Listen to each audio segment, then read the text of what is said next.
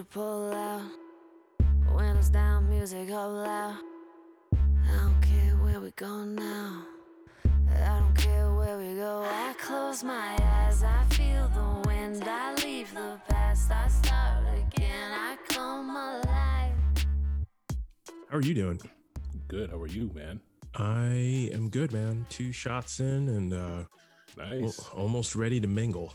Oh yeah, yeah. I'm not sure about mingling, but definitely two shots in, I'm fine. You know, there's like a lot of great, as you already know, um, a lot of great science behind how protected you are, and Right. also the inability or the low, low chance of spreading the disease. You can even get on planes now, so I'm excited about that. But definitely limiting the people that I actually interact with, Yeah. regardless. it's kind of mean, right? But No, that makes sense. PTSD. That makes Yeah, man. sense. I'm with Yeah, it. Well, so when I said mingle, I meant people like you. you Yeah, know, yeah, yeah. Not just like. I'm go going a out. Rave. right. Ooh, are we not supposed to go to raves yet? Not yet. Sorry, too late, bro. It's gonna be embarrassed. There's some stuff on the gram. I'm gonna have to try to get it. All right. Um, uh, who are you? I'm Otto, and who are you? I'm Kwaku, and this is Radio Zamunda, the Dope. shit. All right. And today it is my turn Mhm. to uh, introduce you, surprise you, hopefully excite you Yep, with yep. the um, the the the being uh, Mhm. that will join us. Got it. Um, and uh, I uh, actually I was going to give you a hint, but I don't want to give you a hint because I know that you cheat. So Yeah. I was going to give you. I a feel hint. like I already know, but You feel ahead. like you already know. yeah, yeah, yeah. wow. But but I'm probably very wrong. So anyway. Oh, do you want to just take an early guess before before we kick off the podcast? If since you feel you already know, Uh, I think that'd be interesting to hear what your No, no, like no, your no. certainty Yeah, is yeah, yeah. really is really palpable. Which yeah, means yeah. No, no, no, no. I I'll, I'll be surprised. I'll be surprised. I'm, I I know I'm wrong. I know I'm wrong. okay. Yeah. All right. Um, let's get into this. All right.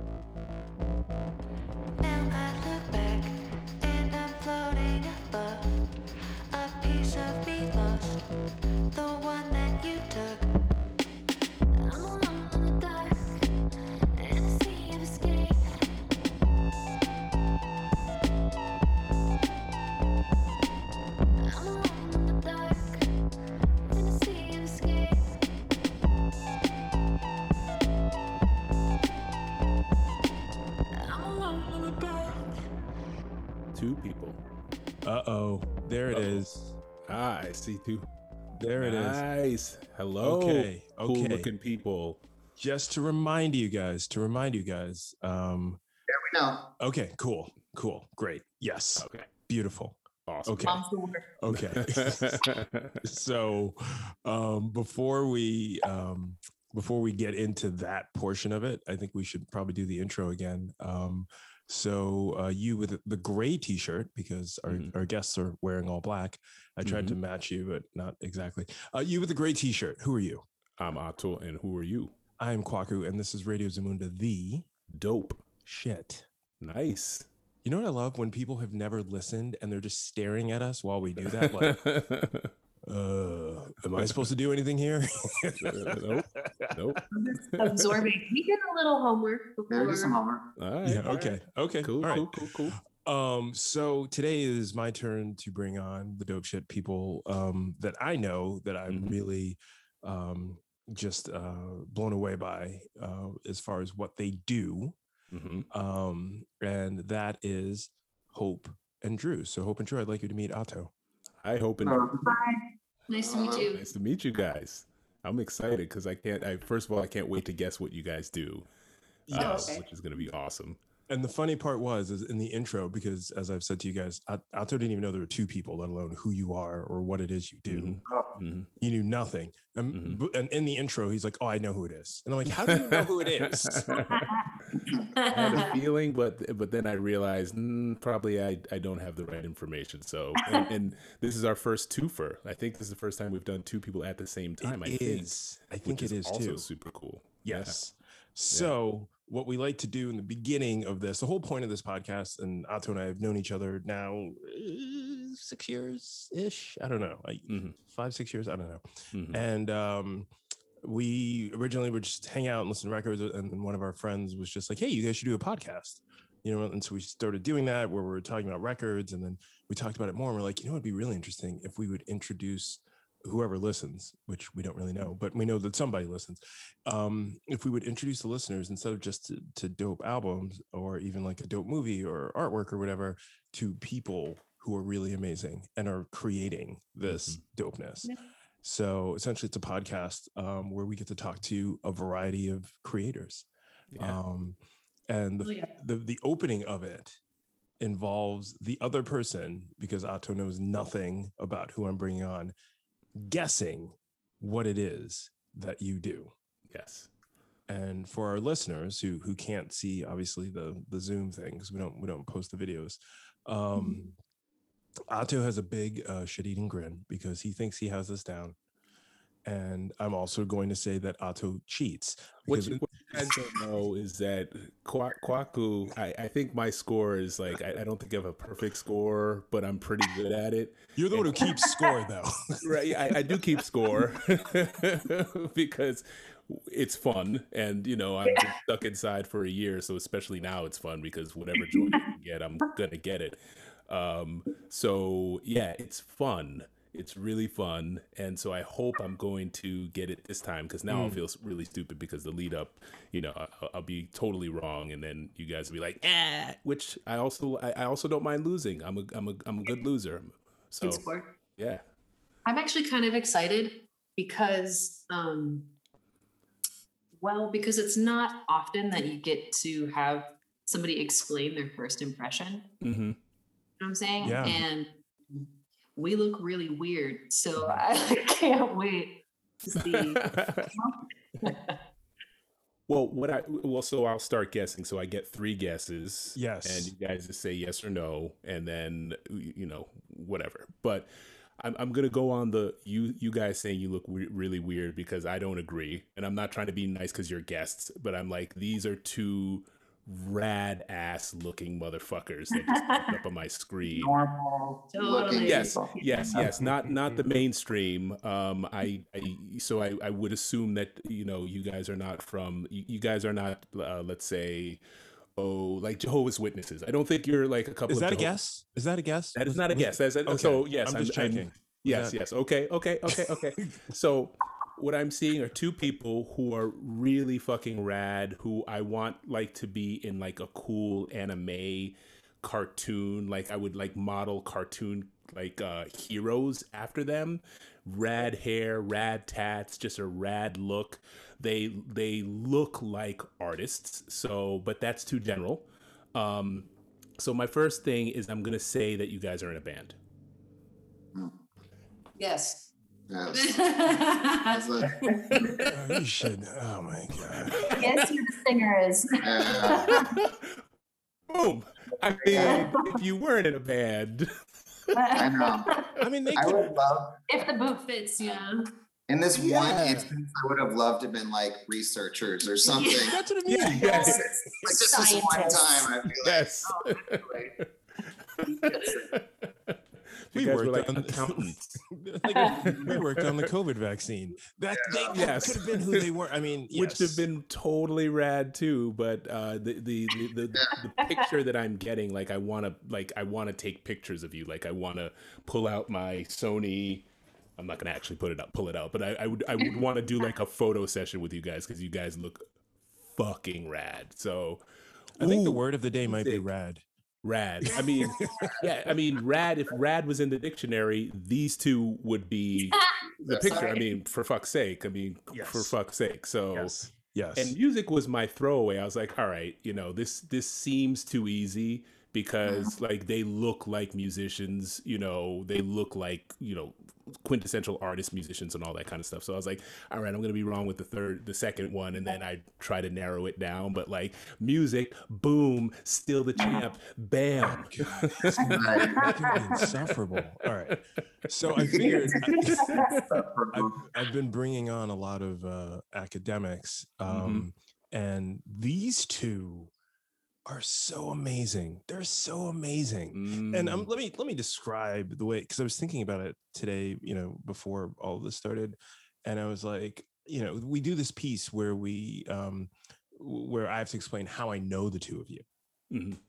Um, and so it amazes me that I that Drew, you and I have known each other for 20 years now, Ooh. Mhm. which is crazy, which is Mhm. crazy. Um I Awesome and depressing all at the same time. wait, say that again. Is it awesome and depressing all at the same time? It is. I mean, yeah, we're we, yeah, we're getting up there. But but it's I mean, it's it's it's great when you uh and we'll we'll get into this, but it's great when you can uh when you know someone over a period of time and you see them progress within Mhm. what they do in in this myriad of ways, you know. Mhm. Um so all right, I'm going to back up. The way I know Drew and Hope Mhm. of the band and I want to make sure I get this right because Mhm. there's been a change. Boy Mhm. Deluxe. Boy Yes. Deluxe is the band name. Look at him. Look at his eyes. Fucking great name. God damn it. God damn it. There's nothing like a great band name. So I already like the music, even though I don't know you guys could be I poker have to like the music, just the name. That's all we want. Eyeballs Just just see how Boy he went. is. Deluxe. Eyes Like, Holy shit. Holy shit. This is Oh, why that's this is so much fun. It's great. Yeah. Like I don't know if you guys have ever listened to the podcast before, but it's just like it's like this is what that's why it's so much fun because it's always great to see how excited like what we really try to do besides like the little guessing game is like blow each other away with the people that we know that we can bring on and introduce to each other. Yeah. Um and so Drew and I've known each other for uh 20 years because we were in a band together Ooh. shortly after 9/11. Oh, which band? And- Wait, wait. Analog Transit? No, this was No, way oh, this, before this, this. This is oh, I mean, okay. This is way before this. Okay, uh, okay. We were in a band together called Rapid Audio Response, which is still a wonderful That's a great name too. Well um, done. which I believe Drew came up. Drew is really good with band names. Yeah. Tell me about it. Yeah. You know, because I always write them down all the time if I think of anything. Like this could be a band name. You never know when you're gonna need it. right. You could be in a band and then want to change your name. So yeah. Boy Deluxe used to be called Ever So Android, Ever so Android. Man. and then the, yeah, right, for fuck's sake. yeah. Um, Oh, let's dig in. Let's dig in. Let's dig Okay. in. So like how so how so you knew Drew first. How did how did you how do you how do you all of you know each other? uh, so I I'm gonna, ahead. Oh, you're jumping ahead a little bit. Okay. Um, so and I, you know, so I'll say that Drew and I were in a band together, but uh, people hear me prattle on all the time, and really, this is about Drew and Hope and what you guys are doing. So, Drew, because I don't even fully remember. I think it might have been like an online ad, but do you remember how? It was we- an online ad, and I was worried about pronouncing your name right. I remember calling, dude. I literally remember calling you. I was like K W A K. I was like, how the fuck do I? Is it like phonetically correct? Like I, I had no idea. And then I remember I lived like an hour and a half from you guys, and I just started drive. I drove up to the audition, and I started driving up. Where to was practice. this? I was in Pennsylvania, and he was in New York. City. Uh, no, we I were in the believe- suburbs. We were in the suburbs still then. Like I was, I was like, because Gabe was up in Westchester. Gabe is another one of our friends who I've, who yeah. I've been in subsequent bands Were with. you already working with Gabe? Yes. they were together. Yeah, yeah. Gabe is the analog transit guy. Or will That be is- the analog transit. That is Jeff, actually. Jeff. Okay. Sorry. Yeah. Lots of shout outs happening today as we delve deep into the musical history. Um, so Drew answered this ad and he lived in Pennsylvania. He lived in he lived in Scranton. And Drew started driving from Scranton to Westchester Oh, that's a hike. every weekend Oh, that's a that's a that's a commute. Yeah. to write music and to work Mm-hmm. on music.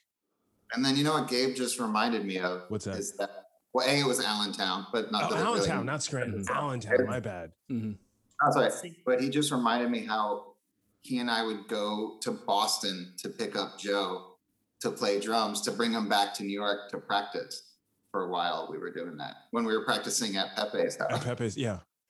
Yes. Yeah, so we would drive from Pennsylvania to Boston to get our drummer back to New York to practice. Where was Gabe? working? Gabe lived in, he was like right in the middle of it all. Yeah, he was in like Westchester. Yeah. Oh, okay. And Joe Joe from Dean Jean Joe. No, no, no, not not not not yeah, the different Joe. I know there's so many. I can't get there's D- Dave's, so Joe's, and okay, my bad. This is all, a different Joe who's Okay. a drummer got uh, it. who lived in Boston. Okay. Um, and Okay. so yeah, there was that triangle route, and and all that seemed normal. yeah. Yeah, that was really normal. Yeah, it was normal. It's like what It's like yeah. I remember.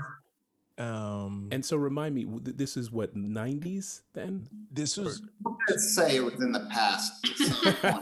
It was you know settled down. Yes. They- after there were, it was after 9-11. It wasn't that far 9/11, removed from okay, 9-11. okay, yeah. So You like know. you know, five years ago. Got it. Okay. Um, It's like 87, 88. Right. Yeah, when was- Right. right.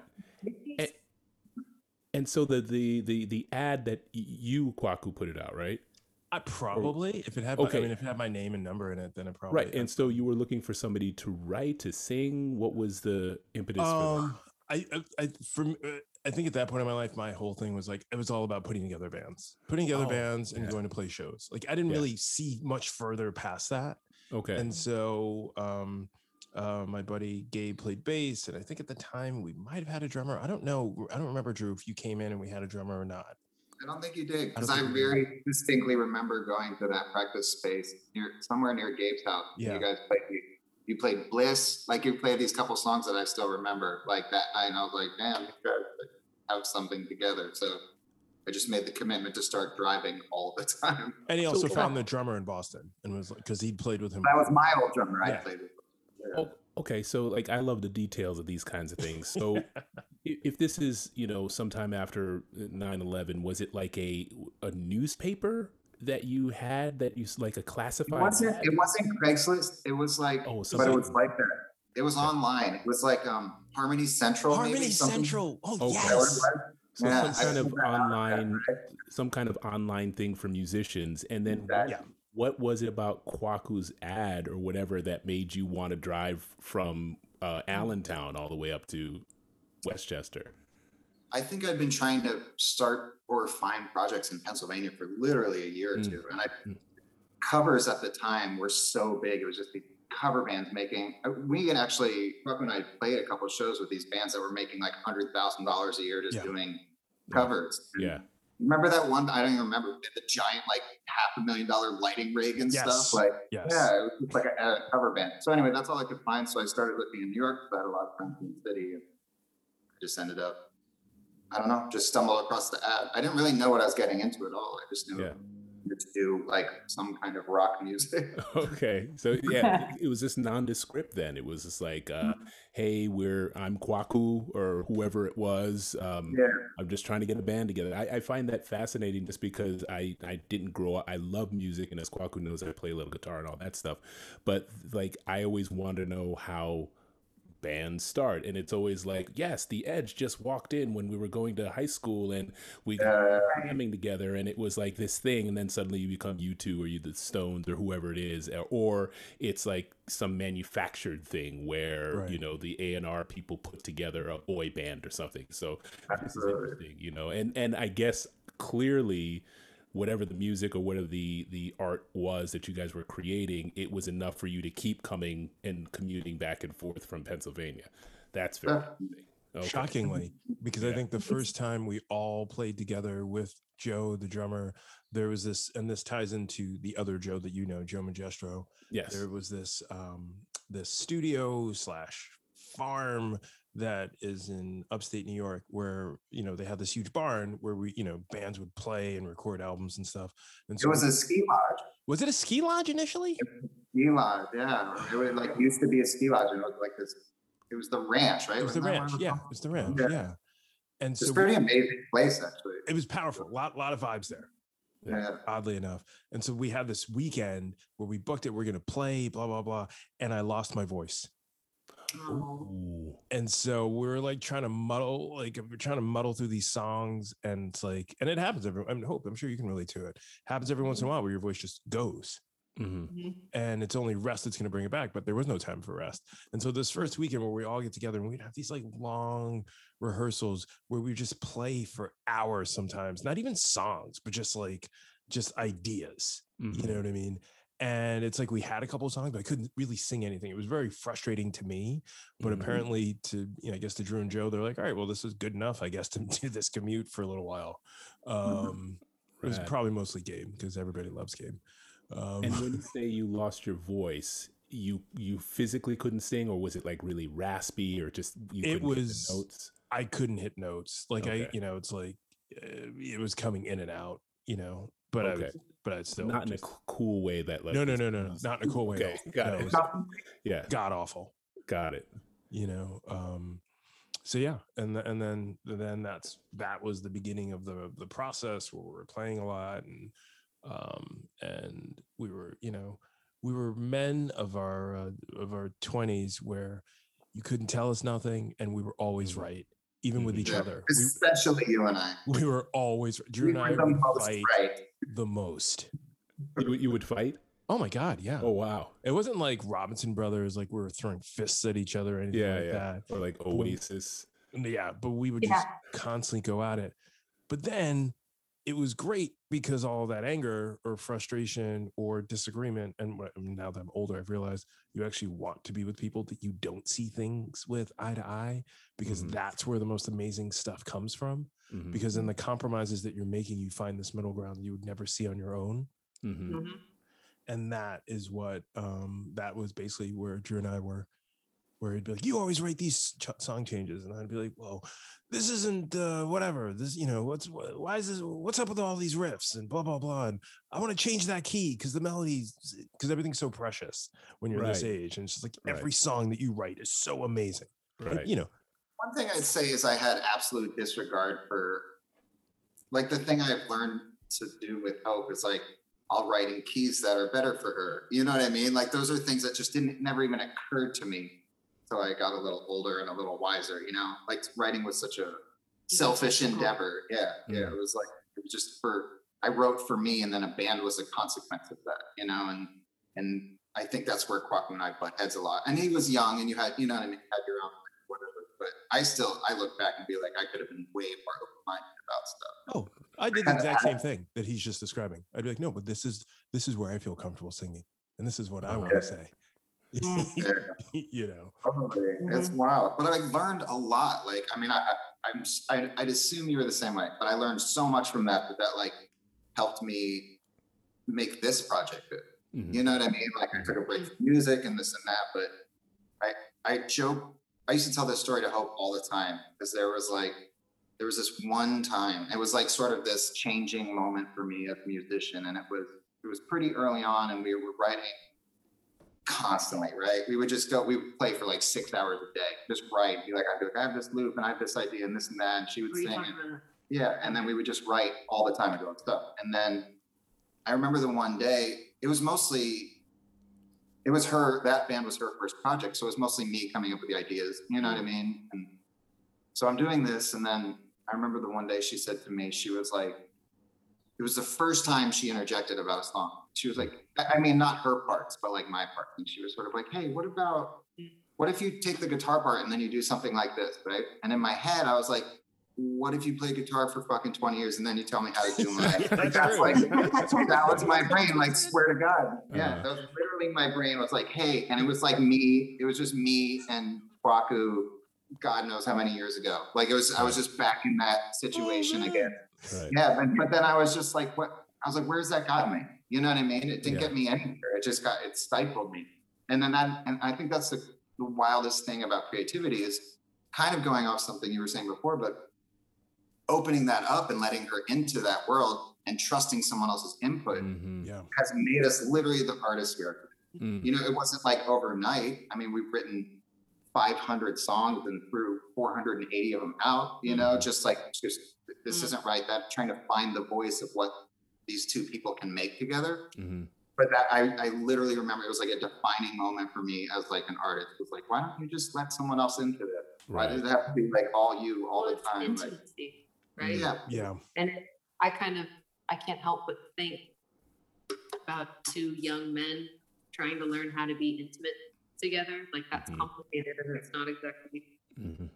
um, easily accessible in our society. You Oh, know, what I mean? And Yeah. how it's really beautiful that you guys come full circle and can talk about these things and acknowledge things and you know, like Drew's saying, even take what you learned and open it up in a different way. You know, so part of me wonders too, if like because because of I don't know, because I was a female, Was that part of Yeah, the reason it- why it helped like have no idea. track and some of it? Hmm. I don't. know. It's neither here nor there. And It- but my point Oh. point is, it's like music, it, it, creativity and creating with people. It's, it's intimacy and relationships and navigating that whole thing. Yeah, that's a fantastic way to look at it because the two things that I think of, or if, if it is even two, is in in those let's call them rough times or those times where you're kind of rubbing up negatively against each other because you're sort of um, holding on to your brilliant ideas together. And I don't mean that um, uh, I, don't mean that uh, viciously, but is that that sort of ner- that um, sort of nascent period that you kind of need to then be able to like open up right? Like could could that have just happened if if you and Kwaku just got along like gangbusters and and it doesn't seem like you didn't right? But like if you didn't have those times to sort of butt heads or even between you and hope um would you have gotten to the levels that you've gotten now that i'm assuming that you've gotten to? You know what i mean is there a is there a piece where you need that or is it just we should all i because i think we should all be collaborators and i think we should all enter a room and not make everything so precious. As an actor i know that i can be like that and i'm just like these are fucking words somebody else wrote. Let's let's let's figure it all out together. I can't do this by myself. Neither can you guys be in a band by yourself right? So like that collaboration is maybe what it is but i'm not sure I would agree with that. For me, for me, it was maturity. Like I just needed to grow up a little bit. I mean, like my my interactions with Papu and the just the whole process of creation and stuff were that echo through my whole life Mm. was about sort of selfishness and Mhm. you know what I mean? Like the way I was in relationships, like I did lots of drugs at the time, working Mm. prior. So it was just sort of wrapped up. It, it wasn't until later that I sort of and I totally agree with you about the collaborative nature of things. I think hope and, and some people around us sometimes think I'm too I- Drewy. no, I'm too like yeah, well, that's definitely that's definitely true. But Mhm. that I'm too like I don't trust my instincts enough because now I'm like just only about collaboration. Like I'll be like, well, what do you think of this? And like, could this be better? And, and I trust sort of anyone's input a little. This year I've gotten better trusting myself, but there was a long period of this. You went so far in the other direction. Yeah. being selfish that and he went too far and so now it's like he's having it's been really amazing um watching him start to trust himself again. Oh wow. Oh that's beautiful. It's been really powerful yeah. Yeah. When i when i when i met drew he had he had given up quote unquote on music. Like he Mm. wasn't playing music. Mhm. he was i don't know just finding his way in the world and it's like it wasn't music. And the reason we met is because i worked in a Mhm. yeah in seattle he and his wife would come in and That's why. uh, but we'll talk about that later um Yeah. but we just started talking Mhm. and there wasn't anything like he was just this interesting customer who came in and we he was like this artsy tattooed guy from you know outside of philly and i was just this i don't know just white seattle girl you Mhm. know and uh anyways we just had good conversation it was really great because we were so different Mm-hmm. and we came these different places that why would we uh, have chemistry like Yeah, we have wild chemistry, and I we had never, figure out what it I had was. never been in a band before. I knew that I wanted to play music. I knew that I loved music, and then it, it was very serendipitous. And through that, my point in saying all this is like we kind of met at this very pinnacle moment for each person as an individual. And like I said, Drew had given up; he wasn't doing that anymore. And then so playing music with him over the years and circling back around, it's been really incredible watching this path of self-discovery in in him and having this this experience be mirrored in another person. Mm. Does all this make sense? Yeah absolutely Very. Yeah, we, absolutely I didn't want to interrupt. yeah Yeah. So it's it, it's cool being here and talking to Kwaku now and all these other things and looking reflecting back on who it was and hearing about this other life and like this completely other person. Like I'm very thankful hmm. that I have the Drew today that I have because hmm. back in the day you were kind of a monster.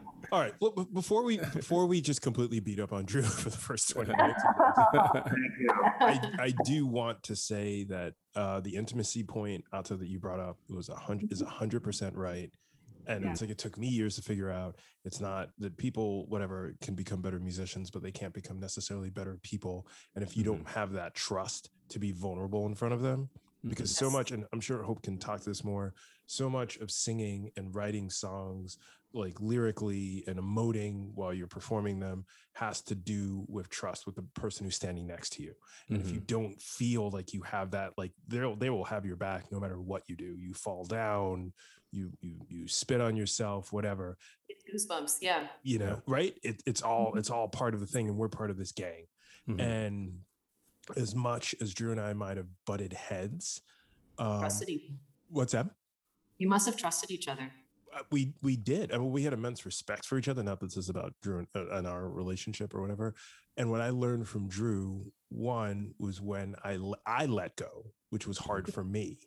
When Mm. I let go and let and and Drew took and was like, all right, cool. Well, then you you know you finish this. And then afterwards, I'd be like, "Oh my god, that was so much better than I, what I would have come up with." Right. I don't know what I was thinking.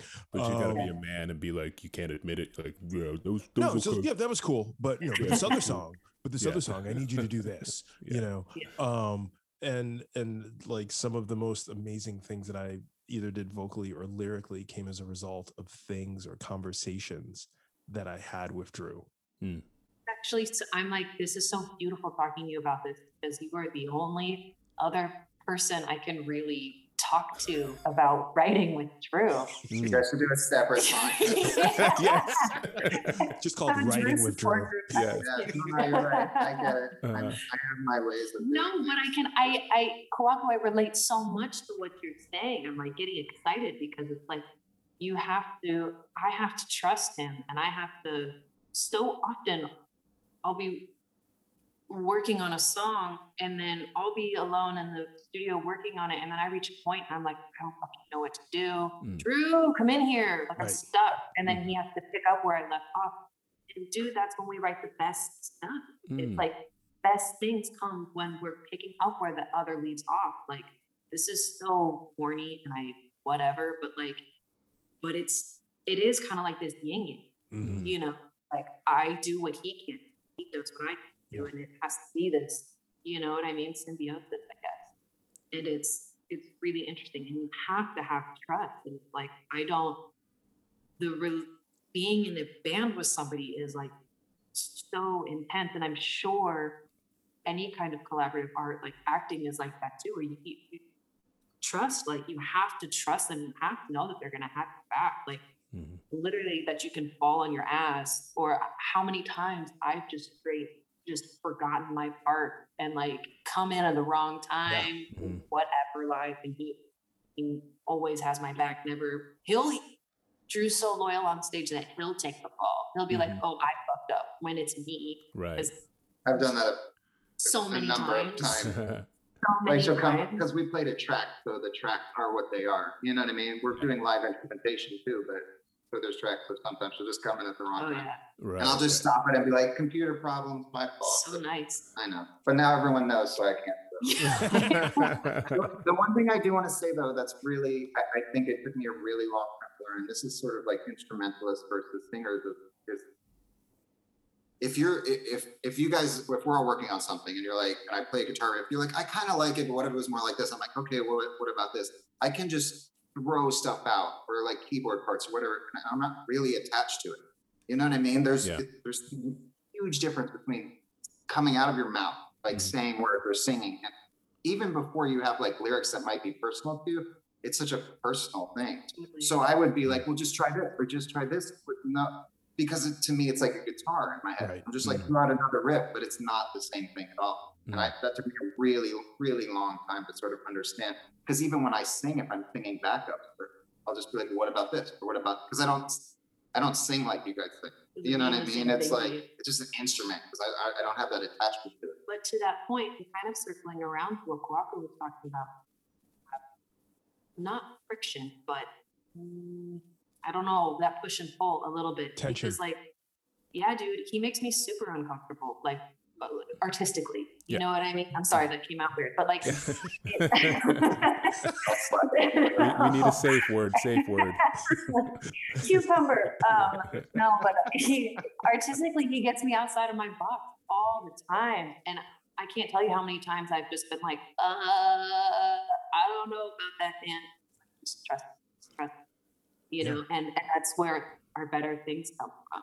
Uh, but to that same point to what Drew was saying, is I've had to learn how to not be so serious about it too, about Right. singing and lyrics. It's like, it, yeah, it's personal, but it also doesn't mean anything.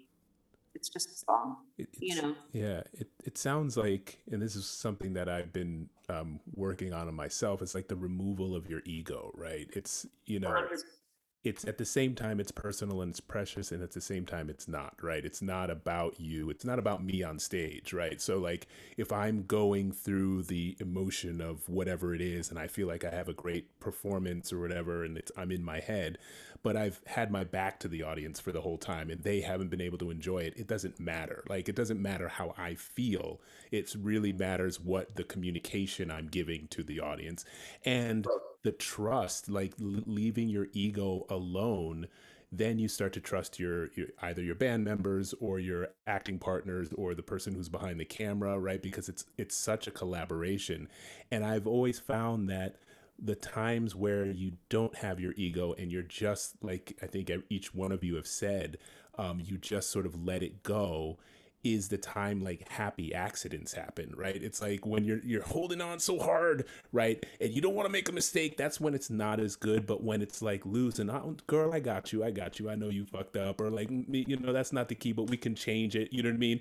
Like that's when like the happy accidents happen and it's almost like if we would just leave ourselves alone as people, like like trust ourselves, much less trust each other, right? Like the first I think trust comes like i'm good. I've been you- know i'm sure you guys have been singing for a whole bunch of time. So like you're good. You know what i mean? Like Right. you can sing you can play the piano you can play the guitar. Leave yourself alone and then see where you can go now with this new combination that will never occur anywhere else on the earth because there's only one drew and there's only one hope and there's only one kwaku right? Yeah. which is beautiful.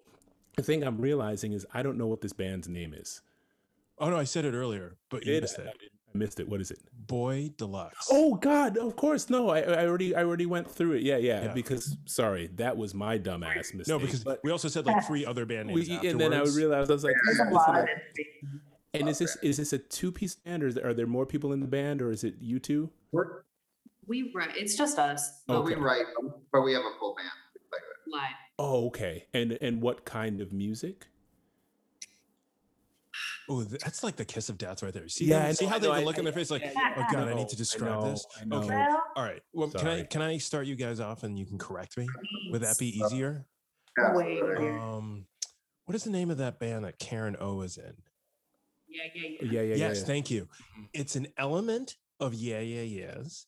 But Mhm. and there's also there's been like a progression in what they in, in like their sound and, Okay. and their like and their style of Mhm. music and stuff. But I would say it's an element of that. Um it's an element of um oh man, I can't remember. I, I and I'm, I'm- this is how I know I'm getting old. It's this group, it's a three piece, it's a woman, and it's kind of electronica, and the girl's like really cute. What is the name of that group? You guys know who I'm talking about? They're They British. have human faces. Oh, all oh, oh three She's got them. the, the cardigans. She's got the ears, thank cardigans. No, not the cardigans. No, Oh, but no. it, no, it's like it's like a little electronica, a little yeah, yeah, yeah. Okay, and then um I would say even within the newer stuff, I'm in this uh, this is I'm expecting them to roll their eyes. I'm hearing a lot of Billie Eilish uh Mhm. within some of the newer stuff that they're doing as well. Okay. Um I don't know, but I because I can relate to them. I hate answering that question. If someone's like, "What kind of music do you make?" yeah, yeah, yeah. I It's just it's kind of like a weird alt pop, you know. mhm. Our manager calls it laptop punk. That's what he calls it. Yeah. What, Yeah. Laptop funk, Laptop punk. yeah. laptop punk. Laptop yes. punk. Oh yes. Got it. definite punk element too. I don't know if Yeah. that, that that came through. In the- Okay. Yeah, I was just curious, but it, it, it- I'm sorry, but it, you you said hope something really interesting that I wanted to just maybe go back to a little bit, where you guys met at the place you guys worked. What what was? Do you She remember worked. where she, where where she worked? Uh, it you said it was a it was a bar or something, right? Or It was a cafe. It was a. French bakery. and where was that?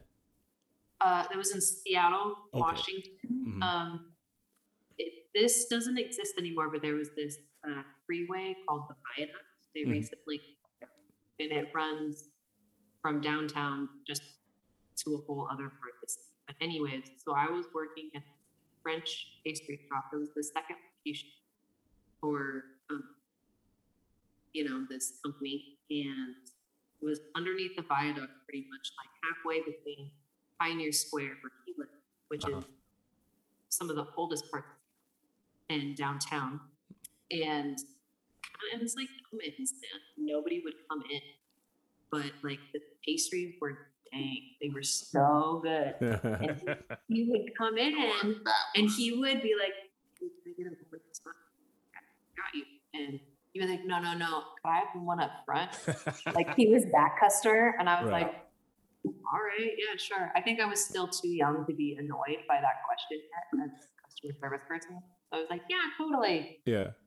And uh, yeah, I don't know. And nobody was in there. And so he would come in and he would bring the dog and we just would talk. It was so just, I think we both kind of really needed someone to talk to. yeah, I Well, there's guess. not lots of people around us, but we just needed someone to talk to. So Yeah. we just kind of told each other all kinds of fucked up shit that probably don't talk to people about in the first couple of weeks of knowing them. And But it was also under this context of like, I'm sure you guys have like your coffee girlfriends, right? Like you Mhm. go to your coffee shop Yep, and like you got your, you know what I mean? Like Mhm. they're the baristas and you talk to them, learn a little, little- it's like nothing, you know? Yeah, yeah. And so it was just that. I was like, I was just the barista and nobody was in there and we would talk and it was like, he was just this super cool the place was empty like all the regular. time. Yeah. Yeah. And then I, we started having like really interesting conversations. They were getting like more and more interesting. And you guys know, like just any kind of chemistry, anything is fun. fun. When you actually vibe with Yeah. when you talk about that weird spacey shit that's in your brain and somebody's like, no, I know exactly what you're talking about. I didn't Oh, feel cool. so alone. Yeah. Mm. And- Random dude. It wasn't about music though No. Oh, yeah, that's was. what my, that was what my question was going to be. Like, when did you guys connect musically too? Like, it sounds like like a a great friendship, you know, Exactly. between strangers popped up. And then when did one of you say, "Oh, I hey, I sing," and the other one went, "Hey, I, I don't- I'm in-" Yeah, I don't mean to make it weird or anything, but like for real, there was this like month or two where I was, why do I want to hang out with this person? Like I had no idea. I'm like, but I want to go hang out with Hope. And like, Mm. Yeah. her and I were just the best fucking, like six hours go by and it feel like 10 minutes. Just like you're just like hanging out, laughing. Yeah. Yeah, just Mm. being in front of each other and super vulnerable, but it was never like feeling vulnerable, you know, just like right out the gate. So, so it was like that. We were hanging out. And one day she was like, Hey, can I play you this song I wrote? And I was like, I didn't even know you sang. Right? Yeah. Like I literally had no idea she sang it. And not to exaggerate, and I feel this very helpful, but not to exaggerate, like 15 seconds in, I was like, she was like one of the best singers I've ever heard. I was just like, what the fuck, dude? And I was like, give me that guitar, teach me the part. Was, And then we, yeah, and then we just started writing, writing, writing. we had Crazy. talked about music and I knew that he had played music and like I had given up on it, you Mhm. know? And I didn't like actively give up. No, didn't play. but you know what I'm saying? Oh, Like yeah. and so we knew I knew that he had a history with music and like I had probably talked about we had vibed already on music and like gone back and forth about our favorite bands. So it's like already established like I like music. I was really into it. He was really into it. And then I guess I played it for that song for him. I was like, well, I don't know. Yeah. Like it's already said and like kind of into you or whatever this is. Like I just feel like I should sing you this song. And I was really bad at playing and singing at the same time. to be honest with you. Like She was so nervous. I was sitting on this chair. She sat Indian style, facing away from me. Oh wow. Played acoustic. This is a girl like that crowd serves now. You know what I mean? Like, she literally sat facing away from me. Yeah. like, kind of- but- Chris Sprouts applesauce.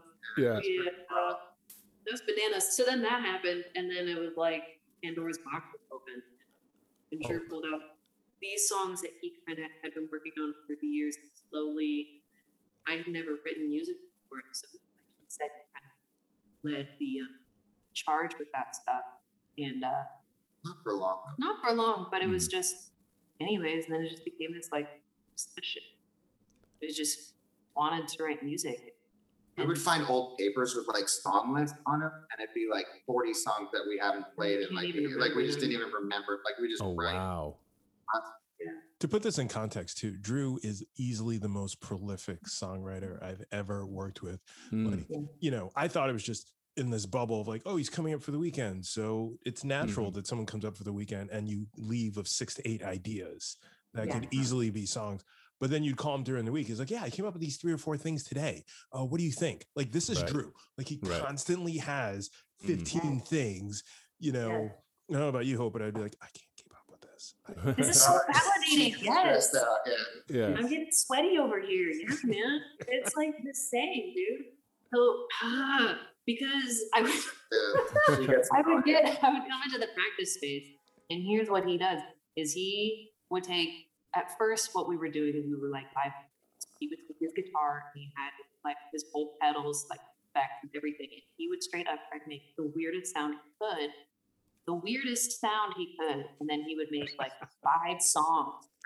You know what I mean? And now it's the same thing. We just live together. It's like in the back room, he's back It's there. more It's it more is the same thing, sophisticated now, but it's more or less the same thing. I just feel like I, you know, I I do some like work from home stuff, side hustle, and I just hear him back there. Just while I'm out here on my computer, he's in the back, and it's like I hear him making these ideas over and over and over again. You know, three in like an afternoon, and he's like, eh, I don't know. Yeah. Plays video games. Like I go back there, and it's just like peering into a, his brain you Mm. know, bits and pieces, but absolutely it's constant, it doesn't stop. And it's really beautiful. And I have my own thing. I can't compare myself with him because I'm around him all the time. This is like my music partner, but it's and I I know I'm I I tease him and things like that, you know, but it, it really is there's and the thing about Drew, there's nobody else. Yep. There's no what? I didn't hear that. Nobody else I've like him. Never been an interview we've done with this much talk about me. ever. No, because it's weird. like it is weird. No, it's but it's like it's really cool talking to Kwaku about this because it's like because people don't know. He, it's funny because it's like you talk to him, he's so chill, like down to earth and chatty and whatever. But it's like the things that he makes are incredible, and it's constant. He's thinking know? of seven songs right now. Yeah, I uh-huh. know. No, you know what I was thinking about? I was he was talking about acting before, and I was wondering because you're talking about being prolific and stuff like that. I, I think a big part of detachment for me from it and being able to write a lot is I've just gotten to this place where I don't take possession of it anymore. Like I'm mm-hmm. a channel for it. Like it just comes through, and sometimes it's great. And she knows I say this all the time. I'll be like, "Well, I wrote all the good shit. I'm gonna write bad songs for," because I'm just like I'm gonna write every day, but I just I fully accept they're gonna be garbage unless I just get like super lucky, right? But I wonder if it's ever like that with acting. Is it ever like where it's not even about your ego? You're just like channeling, like you're just In the zone, yeah, like because with music it can be very organic, right? Where you're Yeah. just like you're not there at all. It's just- intangible in this way. You know, some song idea. And but what is that like in acting?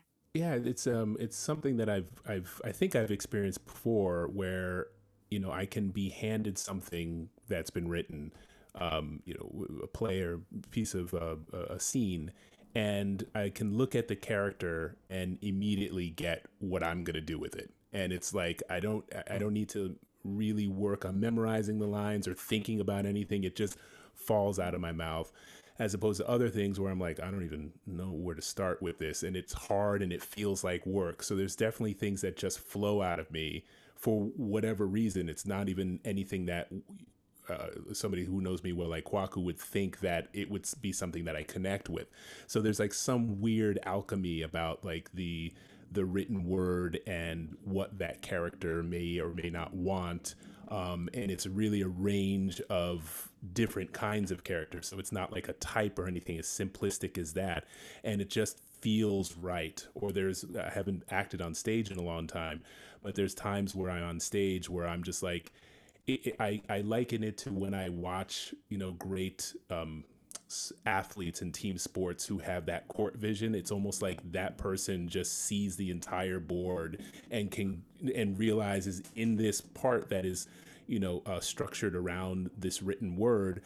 I can do anything. Like I can literally do anything. Whereas other things are just like, man, this is hard. I'm just. It feels like a technical job. And it feels like that's what you guys have found between each other and and what you do. What what i'm um the next question i have for you two i guess individual but we we've been talking about drew for a little while like where did that come from? Like where did you discover music for yourself? And and and what i'm hearing is you're a writer and you also play instruments but like what was that like when you when you were a kid?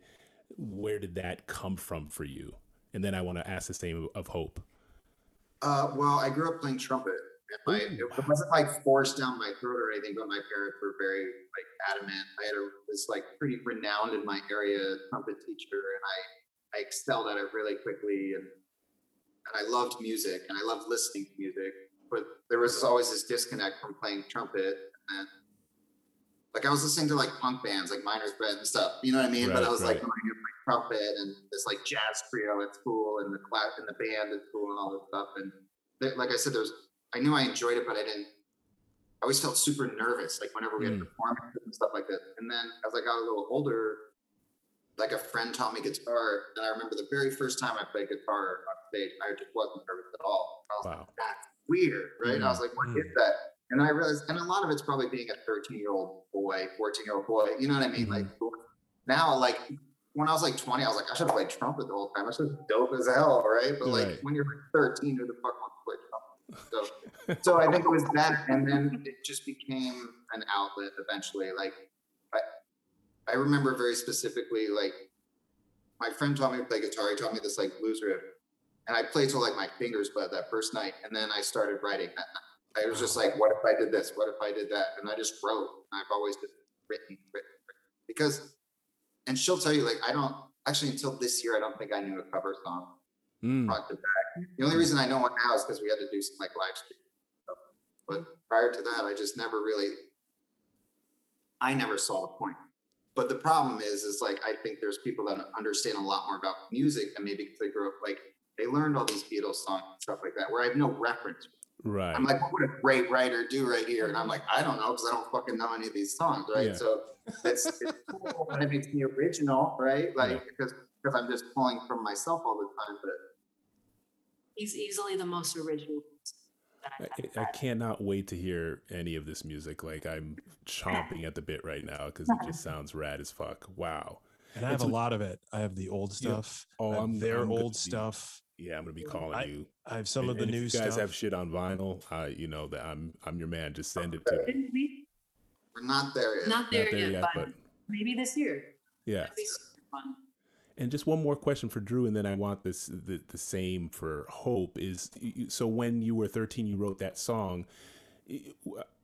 Had you written anything else? Not necessarily music. Was there? Were you? Um, did you write short stories, or was it just something that like it just burst into your? I, I definitely was like writing. I was just artsy. You know what I mean? The weird thing about me, I think, is like grew up like where I grew up was kind of shitty, and so my parents sent me away to like school, so it was Okay. like a boarding school, right? Yeah. First school was kind of whatever. I left there because of weird reasons, but like it's not anything dramatic. I like I had really bad.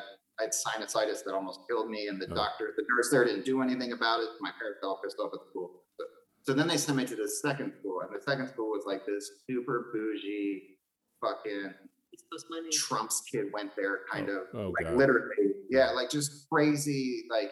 And my, my parents weren't wealthy at all. They took out like massive loans to like put me in these schools and stuff. Yeah. And I was just like, the thing that kind of sums that all up is that I got thrown out of that school for selling an acid-like substance, which was mescaline, right? Yeah. But like that was kind of that was kind Like of my do. experience there. Yeah. you know what I mean. I was like, people liked me, but I was just artsy as hell. I was Yeah. like, let's do drugs and write music and write fucking poems and fuck each other, just like whatever.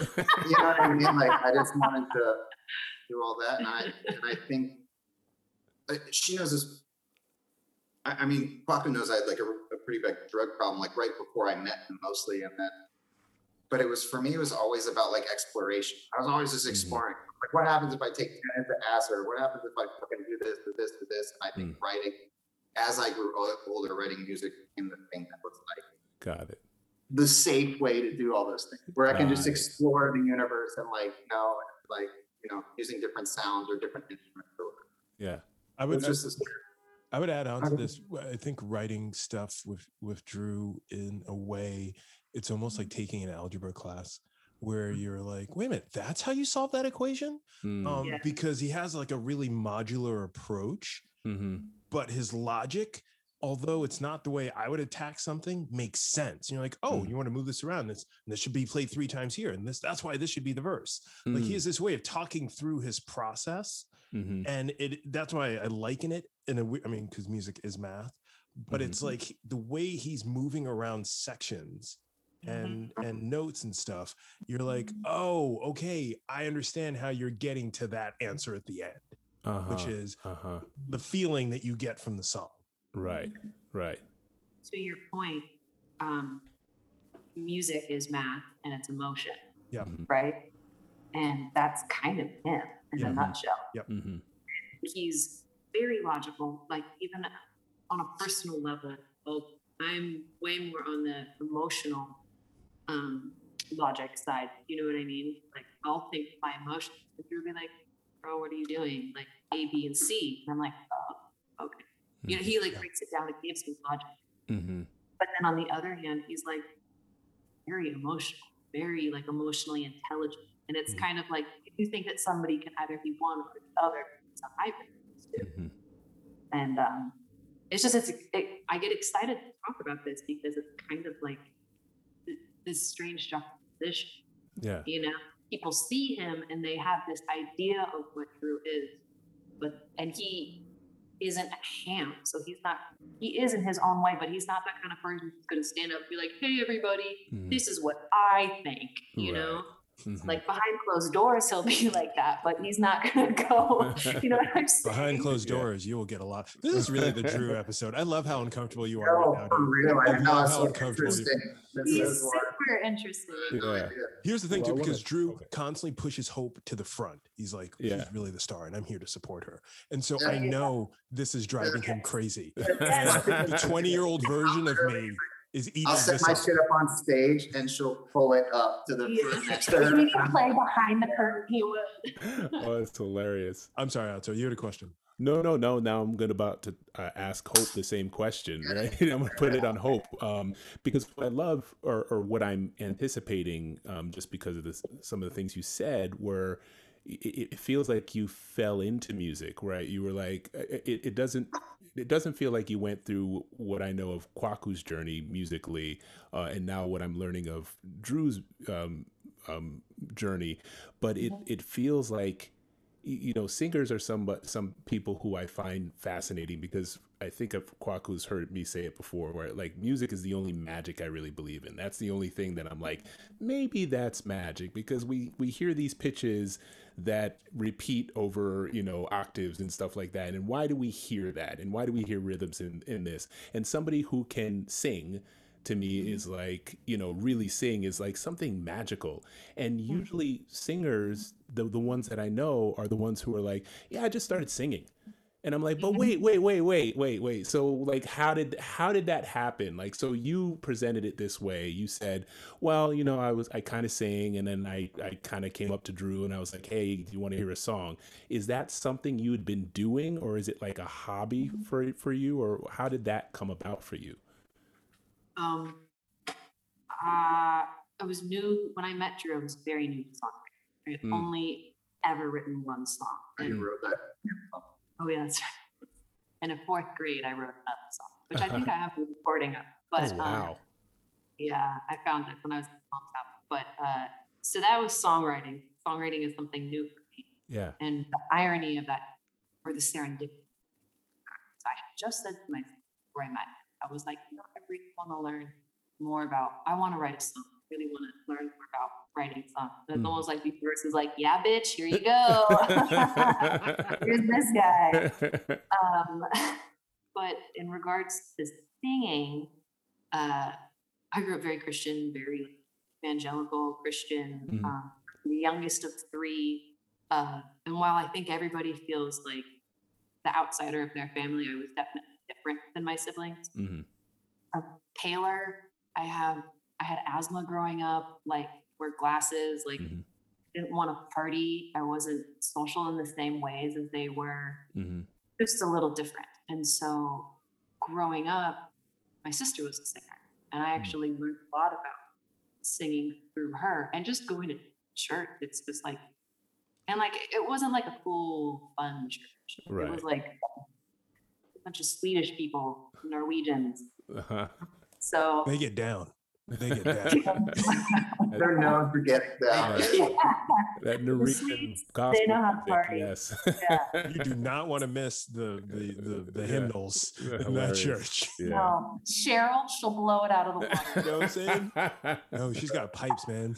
Yeah, Jeez. that was the diva soprano uh, from our like you know little Norwegian Swedish church. Her name was Cheryl, and she was the whole thing. No joke. I have her mixtape and it's fire. I, I just wanna put that- yeah, so I don't know. I was just young, the youngest of my family. Weird. My sister was the singer. She would like lead worship and shit like Mhm. that. Mhm. You just kind of sing, and it's not really a thing. Like you know, sixty of you in the room, all facing one direction, just you know, working it out. And uh, Can I can I interject though and say like this whole time, like all through her teens and stuff though, I think she's like singing along to like Erykah Badu note for note and Lauryn Hill note for all these things, and she's just singing those like like most people can't just do that the way she Yeah. could do. it, You know, but Yeah. and she really took it for granted. I, I mean, like those little arias and stuff they put at the end of notes.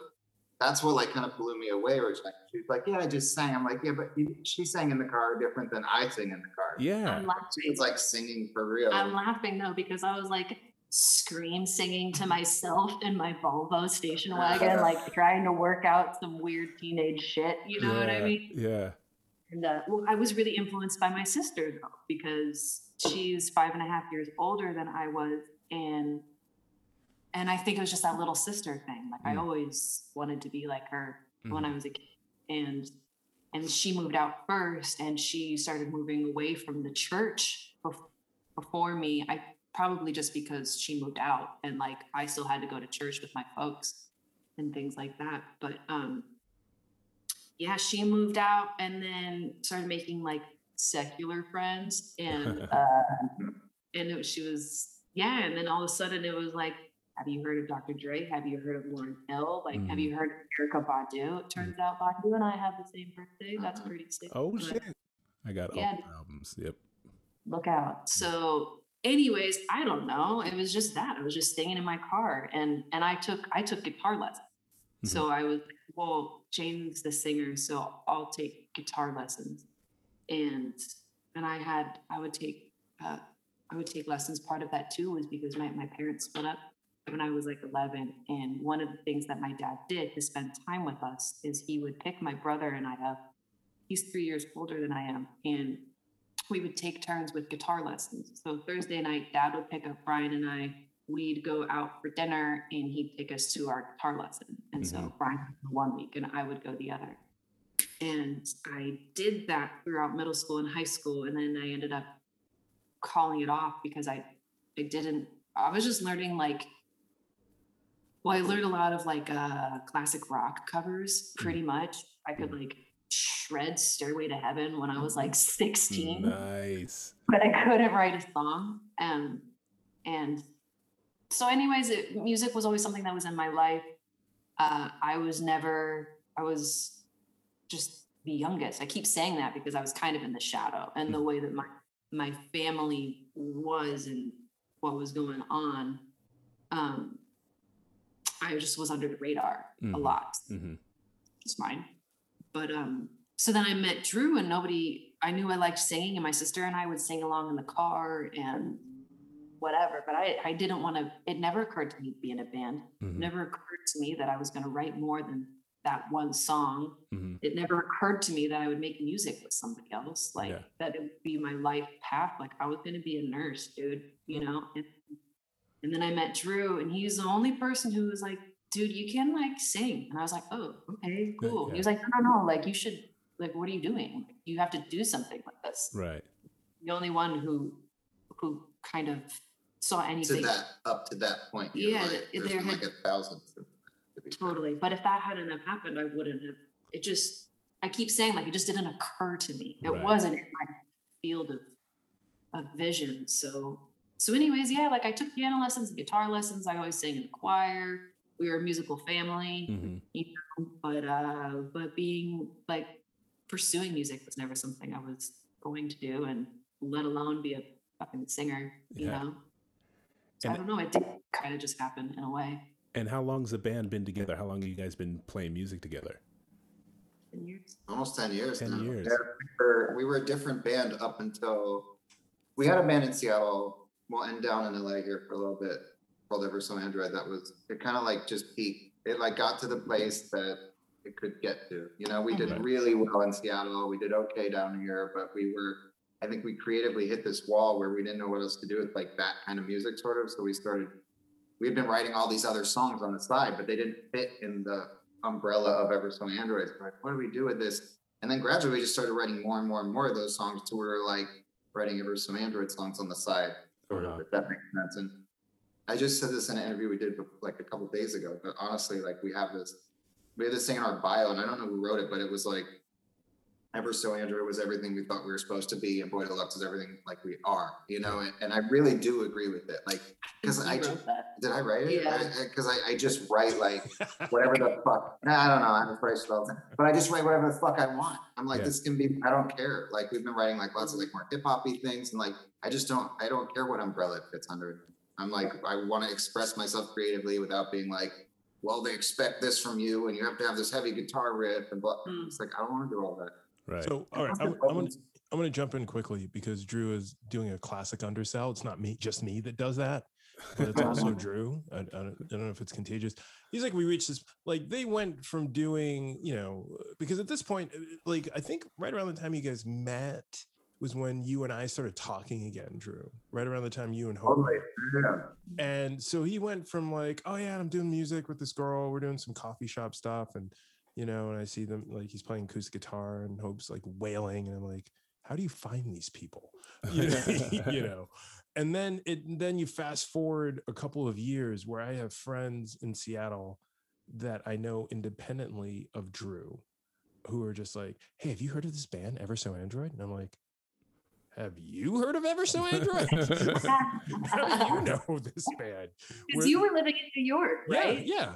And and and like there, I've I was hearing it from people in New York and people from Seattle where they're like, you guys are playing like selling out like fifteen hundred person venues and stuff. No, it was like 500 person. Okay, but yeah, 500. But I'll take, take that, I'll take yeah. 50 Five hundred, and thousand people. We were selling out arenas, man. there's like five million people at this one gig. yeah. And Hope, who's under the radar, I love that description. Right. Yeah. and i mean, it's not like uh, Hope uh, crowd surfed once. You know? And nice. It was like that one time that Hope did that thing, you know. But she, I was she's like she's like owning the stage and just Yeah. like you know, just like um, you know, just like just like scaring. I and I'm hoping you were doing the scaring the other dudes who are coming after you who had to get on Yeah. that stage and just like just like like so much so much fucking presence. I remember I talked on the phone with her and she'd be like, yeah, blah, blah. Because, and I say this to her all the time, when you talk to, uh, to Hope on the phone, uh, Hope is Larry David. And then when you see, when you see Hope live, Uh, Good. That's right. I forgot you said that. she's so Larry David, which I love because so am Yeah.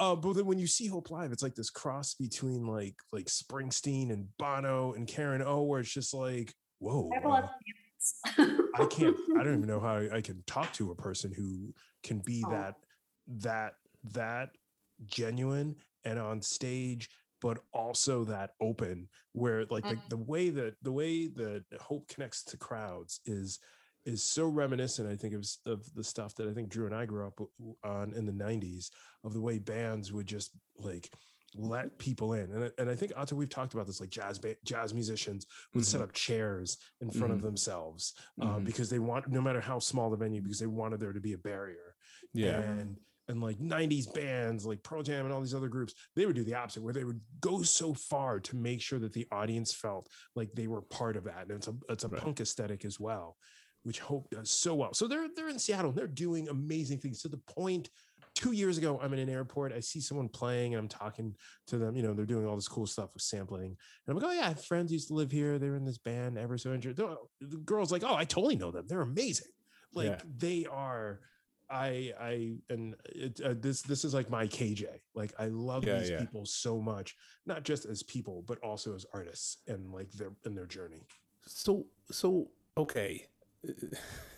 Right? I know. I'm just gassing him up at this. Yeah, yeah, no, because I'm just meeting both of you, right? And um, this is fascinating with you, Hope, because you know you you just got through saying, "Well, I, I think I was going to be a nurse, I guess," and you know, then I met, I drew, and then I I kind of wrote a song, and then and then I'm selling out venues. Like, how, like Yes. how did you like? When did that switch, if there was that switch, flip? Like that first time you were on stage with that band, like was it like that did you like all of a sudden feel something come out of you like what the fuck is this or what? Oh, I forgot. It wasn't that I saw somebody. I, it- it's not. I didn't see it outside of myself. It wasn't like I. My favorite band was this, and I wanted to be just like yes that. yes That that didn't happen. Um, I think there was a couple of shows that happened early on where people started to come out, and we got like. It's always good when you have girls up front mm, yeah up front and they were dancing and I was and it was fun and it was a small club but it was a good crowd yeah and and it was really fun. yeah That happened and it kind of ignited but there was also uh something very intentional happened. We used to play shows all the time at early Ever So Android. Shout out to Death by Stars Mhm. our friend Patrick, he had this band called Death by Stars, but we became friends because we played so many shows with these guys. mm, They were fucking amazing. I just Incredible. remember Mm. those. So inspiring. So Patrick is hands down one of like my favorite artists. He's a very he is really impressive lyrically and with his melodies. All that's to say, I think Patrick and I had a little thing because he he fronted his band and we were just like had a friendly competition like who could get weirder uh-huh.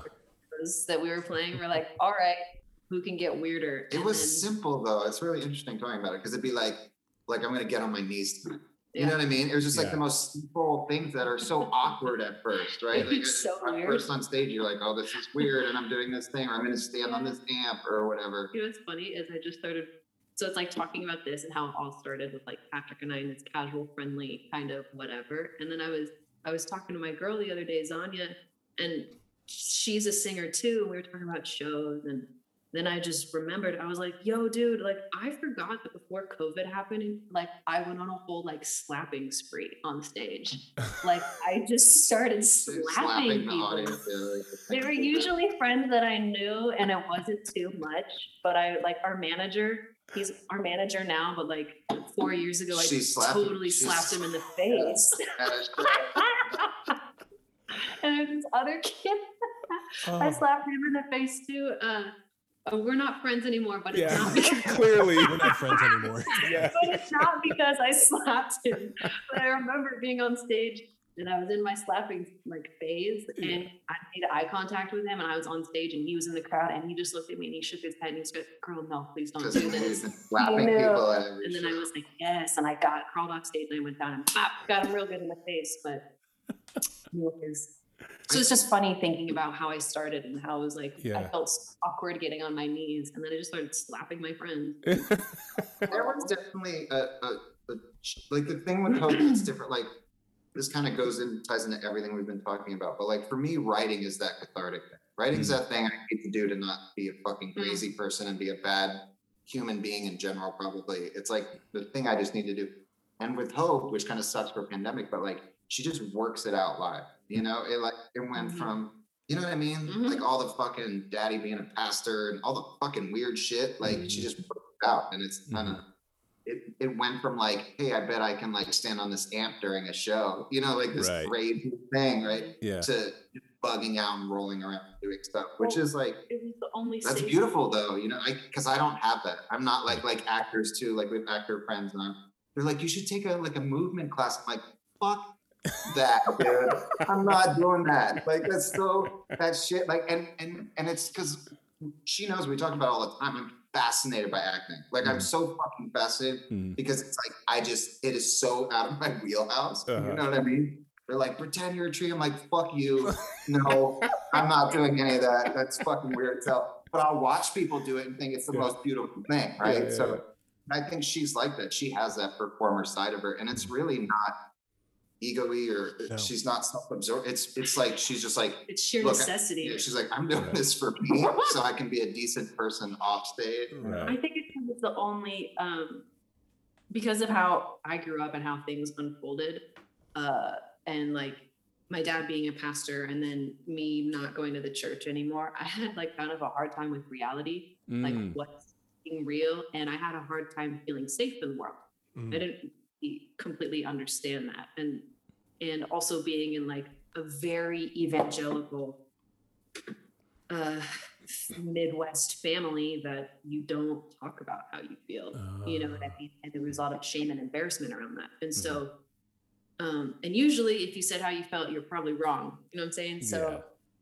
so I think for me, being on stage was the only place where it didn't matter. I was Mm. never wrong. I could let it out. It was it was Mm. safe within that context to be totally just myself. And Yeah. turns out I had a fair amount of rage I needed to work out. I, like I swear to God, guys, like I was so angry. I Mhm. was angry when I first met him that I didn't know what to do with it. Like it was just coming out of me sideways. It was really toxic Wow. and and then we started playing music and it was like it just gave it a place for it to go Yeah. Mm. and uh, then i just kind of developed this relationship with being on stage and um, the pandemic has been interesting you know finding other ways to do things and Mhm. to to work that shit out and luckily i'm i'm not i've worked out a fair amount of things and been in enough therapy and done enough yoga Yeah. that i can like That's a Be a little little- dig because I talk to her about her yoga all the time. Your headstands Oh, yeah. great, by the way. yeah. Yeah. The videos you've posted, you haven't posted any in a while, but the ones you posted, of, yeah you know, I wanted, I learned how to do a headstand, and that was, it scared me to be upside down. Mm. Like I have control issues, and I Mhm. like, he's shaking. He's like, yeah. And so being upside down terrified me because that's you know, different. Um, Yeah. so, anyways, I figured out how to do handstands, and I was posting them online during like the lockdown, lockdown. But anyways, yeah, man, like being on stage, it's pretty fantastic. I don't know why, it just works for me. I can like unhinge and like just let it out. Um, and I, it's like the only place I really feel a hundred percent, and not even just safe, but like uh, authentic, like yourself. yeah, like I, yeah, totally. Like I don't even when I'm writing, when I'm writing music, I'm still editing myself. Right. bit, you know, and like or trying to do something specific or be good or be right. Mhm. And I'm on stage, I'm just sloppy and kind of feral, and it's very cathartic. You raise a really good point. Oh, oh, First, of all, I want to back up and and and add on to what That you was said. awesome. Like Mhm. that release that you talk about. Selfishly, I think this is why I enjoy watching you perform so much because Mm-hmm. that's what performance was for me. And the same thing, working out the anger.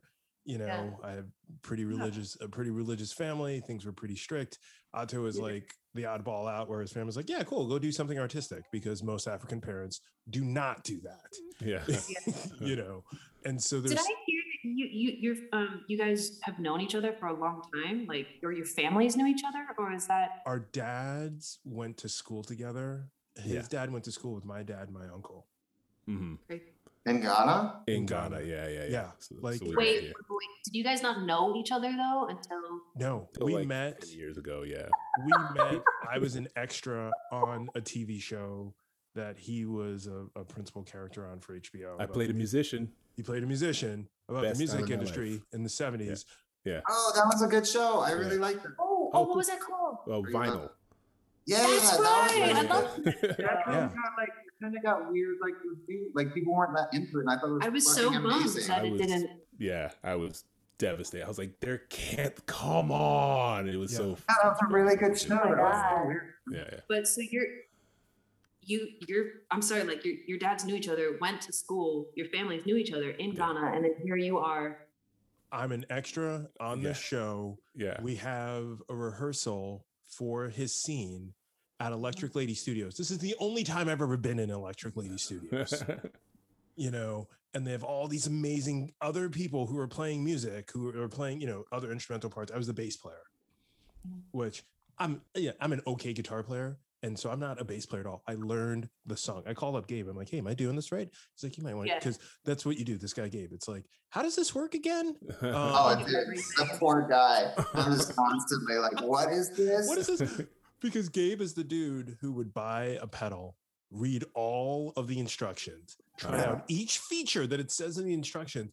But then fast forward to like if you're playing a gig, it's not even his set. It's not even his setup. It's your setup. Something's going Yeah. wrough. You're like, Gabe, I I'm not getting sound, and then Yeah. we'll come over and figure it out and make it sound better than you made it sound through practice and the other gigs and, That's and all of that. Funny. That's Yeah. true. You know, And he's like the sweetest guy ever too. I, I feel bad. I feel like I'm taking candy from a baby or something because we're like, Shout out to him. He's been doing all our mixing. I know he has.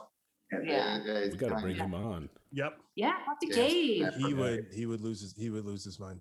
Yeah. He, would- he would he would but anyway all right so we're we're at this thing it's electric lady studios and i'm like all right cool they have the whole setup there and everything's set up with amps and in my mind i'm like and hope you'll relate to this please don't let us have to plug in and turn on. I i, I only know how to play the song. Please don't have us jam because this is Yeah. going to get embarrassing.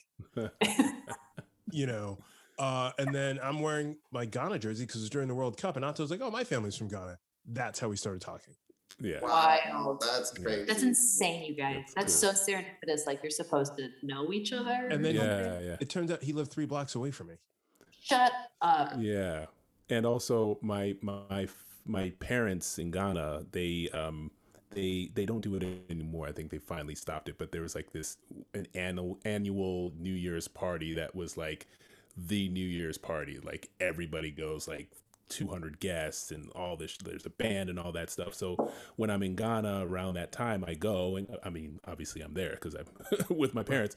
But any um so there was one time where this couple who I'd seen a bunch of times every year at that party walk up to me and they're like, "Hey, um, uh, Kwaku's, was it your mom and dad or is your, it was your uncle, right?" It's my uncle. It's my uncle. yeah, and and so like I same took a picture selfie with them and I sent it to him and I was like, "Yeah, got your family over here. Where are you? You know what I mean? What you doing, bro?" Yeah. And this is my uncle, who I share a name with. So it's yeah, my yeah, Uncle yeah. Kwaku. So yeah, it's Uncle Kwaku. It's all crazy. Are you crazy. serious? Yeah, yeah. It's- oh, yeah. oh, I'm getting. shit. I'm like, you're making me sweat again. That's weird shit. insane. Yeah. um, That is wild though. Like when it, when the world just seems so small sometimes. We're pretty tiny. But you guys are in New York City and you meet. It's not like you were in like nowhere town, Montana, and you're like, oh, there was eight people there, and I had a Ghana jersey. Yeah. So- Yeah. No, I mean it's. I mean it's. Yeah, I mean not. We're not. We'll go That would this to us on tour. Sometimes we'd be in the middle of nowhere and just see someone we knew. No, right? Yeah. And you're like, what are you doing here? Yeah. Yeah, it's so weird. and yeah, it's it's. I mean, it, to the point where like one of his best friends is this this guy, this amazing bass player KJ, and we had him on the podcast early, and he oh. was talking about playing these gigs with this band. I'm like, wait a minute, this this sounds familiar. I opened up for you. Yeah. And I was there. I was there at that show. Like this is This- at least ten years before Kwaku and I met. This band, who I'm best friends now, now with the the bassist, I used to go to all their shit, and so it was the Zipper Room or something like that, or Kettle Uh, elbow room, maybe. elbow or- room yeah yeah wherever Yeah. it was and so i i kind of remember the opening band and so like 15 years later kwaku's like wait a minute what band were you and then it was like so we all met like We're all 15 in the years same room. before yeah we're all in the same room before we all were actually in the same room it's all weird it's all weird Are you guys like best friends now? Like, do you do everything together? i'm the godfather of his daughter so Yeah. yeah, yeah. You know. You are, are you guys? Do you live close to each other now? Like, Well, I mean, he lives in Brooklyn and I live in San Diego, Yeah, so I mean, it's it's a little more than three blocks. yeah yeah point. no it's crazy Right yeah. there, though. Right, right there. But we do this like you thing. guys are living in the same house together, or Right. what? we- We're definitely looking at timeshares. there you go Um, but we do do this thing where we introduce e- each other to our really good creative friends, kind of like right now, full Yeah. circle, tr- Yeah. bringing that back around. nice yeah Um, so all right, you guys are you guys are doing your thing in Seattle. Um, you're you're uh you're reaching, and you i think you I don't, drew did you say that it, like it peaked or like the ever so android point I mean, it peaked like I, I would. We talk about not often, but we our last show there was like the least amount of people that had come. I mean, it was still hundred, but it was like the least amount of people that had been to a show. Mm. Like, you know what I mean? It was just like It was starting. th- that's the thing. It's such a small market, and we used to say this to each other all the time. Like, we didn't want to move to LA. We had like no desire. We loved Seattle, right? Mm. But it's like, how many times can you play the same show for the same people? Like, they don't want to see the same show over and over again. It's like, so I don't know. We Well, and even your art starts to be compromised because, like, how much inspiration can you have in monotony? Mm. Yeah, it was, it was just all of these things. You know, I think of, we we had like a lot of like hard realizations about like what we were doing, and you know what I mean. We Yeah. we just like looked at all these things. I remember a friend of ours who's like a really big photographer up there being like, um, this guy that runs all this shit up there. I don't want to like name the like places, but. And he had been to one of our shows and he was like, Yeah, they're cool. Like, wasn't like super into it, like make moves into it, but like and, and I never even heard of this guy. And I'm like, I thought I knew everyone up there. I'm like, this dude who I've never even heard of has seen us Mhm. and doesn't want to like work with us. I'm like, what, who, like, who am I waiting for to see it? You know what I mean? Who am I waiting for for this? And and then the huge mistake, I not mistake, but the, the big issue we sort of had was we weren't really releasing music. You know, we were always like, You're writing. we were too precious with it too. We're like, well, we need a better mixer for this, so let's not put it out yet. And we're and we just write another. And then all of a sudden there was like five new songs. So fuck the five old songs. You're not going to release those, right? And we just kept Right. doing that over and over and over, not really putting stuff out. And then the hardest truth we had to look at was we're like, how are we selling out 500 person rooms and no one's really listening to our music, right? Mm. because people were, but not it, it did, you know, it didn't equate at all, right? So it'd be like maybe we just write good live songs and not good songs. You know what I mean? Which is different. Mm-hmm. Like you can be like basically there's this guy Bill Rieflin who was basically our mentor, right? And he mm-hmm. used to be like, you know, live, you have the you have volume and you have theatrics and you have all these things that can make a song great that you don't have when someone's just listening to it on their phone, right? So mm-hmm. it'd be like maybe we just don't like great songs, yeah. right? Like Yeah, maybe that's I part of it. remember that. You're So- both like, oh. This after like six years of being in a band too. Not that they were bad, they just weren't there yet, you know. And so we came down here and just tried to be better songwriters. Just worked on that so much. so now we have we have a decent setup for um Writing. for writing and recording. So Mm. it's more streamlined now. And we have Gabe that we're working with too. So it's like we finally have a process and it's more affordable because we don't have to go into the studio and do all these recordings. You know what I mean? Mm-hmm. Like a lot of what he's writing is in the box and and that's fine for us, you know, like where we're at. And and honestly, like I'll say it's been better for singing too, because there's nothing like spending thousands of dollars to go into the studio and it's like the pressure yeah, man. And then I, I I listen back and it's like they're fine takes, but it's like it's different when you're comfortable and blah blah blah blah blah. You and you can work on it. You know what I mean? You Yeah. said something earlier, and I wanted to comment on it. You were talking about like how when you perform live, it's this release, but when you're writing songs, you feel like you're holding yourself back a little bit. And it Mhm. took me like like taking five years from not doing anything to realize, oh, when you're performing, even if it feels like a release, it is still a, a bit of a character that Totally. that you are that you're you know because you don't walk around doing all some people do but those people get really annoying after a while so you don't walk around doing everything that you would do on stage when you're performing a song Imagine And Hope that- walking around slapping people just reg. I was just thinking. pay money would, there- there's like a web series there or something eric andre is probably doing something similar already um but it I took see him all the time down here. And I'm like, that's Eric Andre. He's like the only celebrity I see down here. I'm like, hey. but you, you keep your distance because you don't know if he's going to hit you or, I know, I- or, or like pee on you or something. Yeah. I, yeah, but but the idea. So it's like, but when you're recording, the idea of like me, what I realized that I would do wrong is I would be focused so hard on singing the note right, doing the thing right. I didn't like I had this paranoia of like auto tune. I don't, I don't want my shit to be auto tuned. I can actually sing it. Other people, You asked her. She was the same way. other Mm. people, that's for other people. That's not for me because I can sing it right. Mm. Yeah. What I realized it's it's like yeah, you can sing it right, but it's not about that. Are No. you singing it in a way where it resonates with someone? So are you Yeah, able to right. get into that character, but it's a different character than your live character? Mm. You know, it's almost like the channeling thing that Drew was talking about, where it's like you're just the instrument for, you know, for what's coming Interesting. down. I've been working on exactly that, especially this past year since we've had the time and space Mm. and the um, tools to do it. I've been working on exactly that, on Mm. like on getting vulnerable with singing Right. and like being ugly and making weird faces and like making mistakes. yes. And not having it be perfect because you're not battling the auto tune. You're trying to capture. That brings up two. That brings up two things. The one is the getting ugly, which is like how we rate actors all the time, right? Oh, yeah. Like if they start crying and it's fucking ugly, we're like, they are a good Damn. actor. And some people cry pretty, right? Some people are like, they're like the beautiful cry, and you're like, The oh, single yeah, tear. okay, Yeah. Like, but when you see people like fucking melting Snot. down, you're like, Yeah. damn, like you get choked. Viola But Davis it's is at that. Yep. Who's that? Viola Davis. She gets the snot Oh. going and all that. Yeah, yeah. You're like, okay, you were in it. She's no real. joke. But um, the other the other thing is how uh, as like doing so much stuff at home and we don't have a practice space because the pandemic and stuff. It's like we're not rehe- she's not rehearsing the songs like she used to. Mhm. It's normally like so you know like we would practice a song 700 times and Right. play it live 200 times Right. and then go record it right. Like she's like we write it and then we're like all right let's track it Yeah. It's and then wild. which is so different Yeah. because it's like you don't even know the song yet, right? Mhm. So she's gotten a lot better at. I'm like, look, we're gonna do 30 takes, so just don't even don't even worry about the first 20 because like we're been gonna. a process of me Mm. having pretty singery moments. Like first try, we're good, and I'm like, we're not good. So, I'm like, I did this for you. You're Yeah, totally. welcome. but that's hard because she's so used to like she would in the studio nail it because we would have Yeah. like practice the song so many times and play it live. yeah.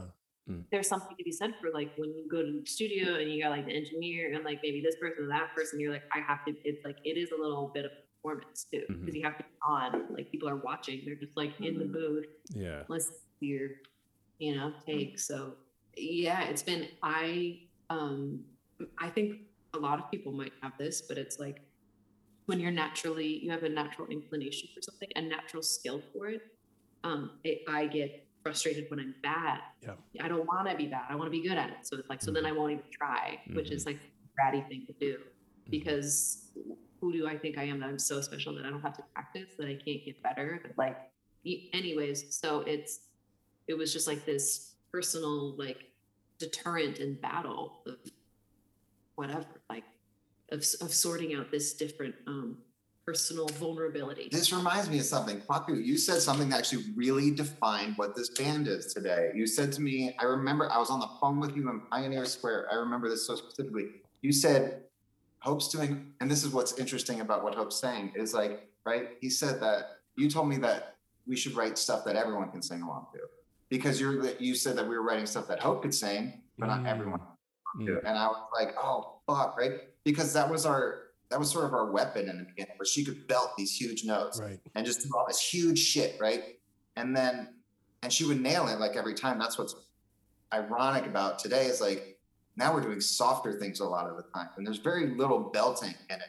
Where she can nail those notes that are really hard for people, but it's the little whispery or like the little light little melody and stuff where she'll get a little pitchy and she'll like, fuck, like, and I'm like, dude, that's like so much harder for her. You know what I mean? It's Mm. ironic because to me it seems so much easier. I'm like, well, that's easy. You're not belting this huge fucking thing that you can mess up with. Well, what's kind of interesting about what you're saying too is the context of how we're writing and how the context of how we're writing has dictated, well, the space that we're writing Yes. and dictates the music. Yes. I don't think we've written a song since then that we didn't try to have a chorus that everyone could sing.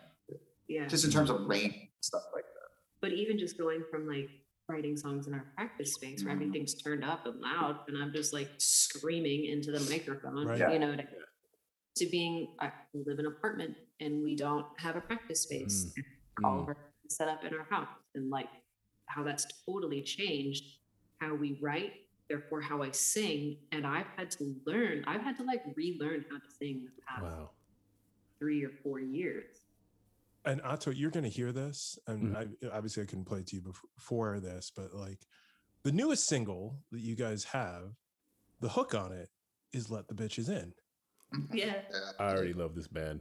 Um, and So it's Or- funny. I you know, and and this is this is what my life is now. So I'm like, you know, giving my kids a bath and I'm listening to the song. So I listened to it like five or six times just on repeat on Mm-hmm. Spotify. Speaking speaking of which, here comes one of my progeny. Um, say hi, Cole. What's up, Colio? So I'm listening to this and I'm like, and, and afterwards I like call my wife, or I call my wife. I'm talking to my wife. I'm like, it's weird. It's super catchy. I listen to it over and over again, but this isn't even like a sixteenth of what they're capable of. Oh, now Mhm. everybody's here. Oh, okay, the whole family's the whole there. family. All right, hold on a minute, beans. And so it really, I know, Hope's just like little kids. These kids Um, are cute as. Oh my god. Um, I know it's really cute. and Yeah. so yeah the thing that blew me away is that like drew you you guys are doing exactly what i talked to you about it is something that is very easy that people can sing along with and that meaning can be tied to yep hold on one second Can I beans tell? Nope, can I not yet. No, you I'm can't. doing? Okay. this is this is quickly going off the rails Yep. um i love that you guys have grown in that way i went through the same thing with jeff where it went from like being in a large and a loud band to being in a bedroom and writing stuff and Mm. recording it and how it changed the way i sang because Yeah. i didn't have to hit things as hard but it also gave me new ways to express my creativity so how has you moving to this space changed the way you guys write your songs and also express yourself creative creatively Well, that's a question. Yeah. There was a statement and then a question because of, Yeah. of the kid. Yeah. Uh, I mean, it's kind of changed everything. Like, there have been, I've been reflecting recently on the progress of our band and how it's evolved over the years. And I, I realized the other morning I was getting ready and I come in the living room and I said to Drew, I was like, yo, dude, like, the reason why we have the we write with electronic drums and on Ableton and things like that is because when we first started playing music together, we couldn't No one would play we with couldn't us. get a drummer come hell or high water.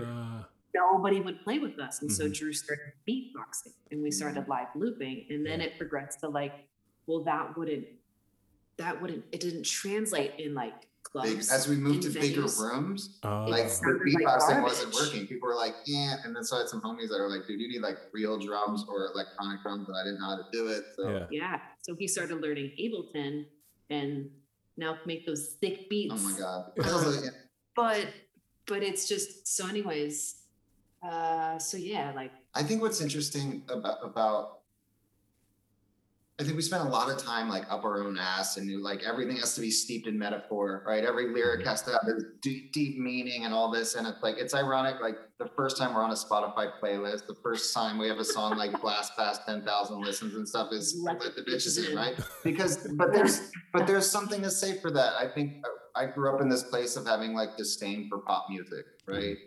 Mhm. And I don't know why. It's just like I, I grew up and I liked a lot of punk and heavy music, so fuck pop music, right? But but the thing I'm realizing, and again, this is a conversation I had with a friend with mine a long time ago, but we were like, we were like, you know, if music is a language, we only know some like tiny random ass dialect of some random language because that's the kind of music we wrote. We wrote like very abstract or like very artsy or noise rock or whatever. And we're like, we kind of wanted to learn to speak like English, right? We wanted to learn to speak English through music in a way, or or just just something that like people could understand, right? And so what's really funny is like we can write these really intricate lyrics, but the scariest thing to write is like this really hurts me or something, or be vulnerable at all. And so it's just like this last year has been us just writing simpler and simpler things and trying to just use language like, hey, I walked down the street, I saw this, it affected me like this, instead of being like, you know, because the ocean is so deep and you you're, you know, this whole like, that.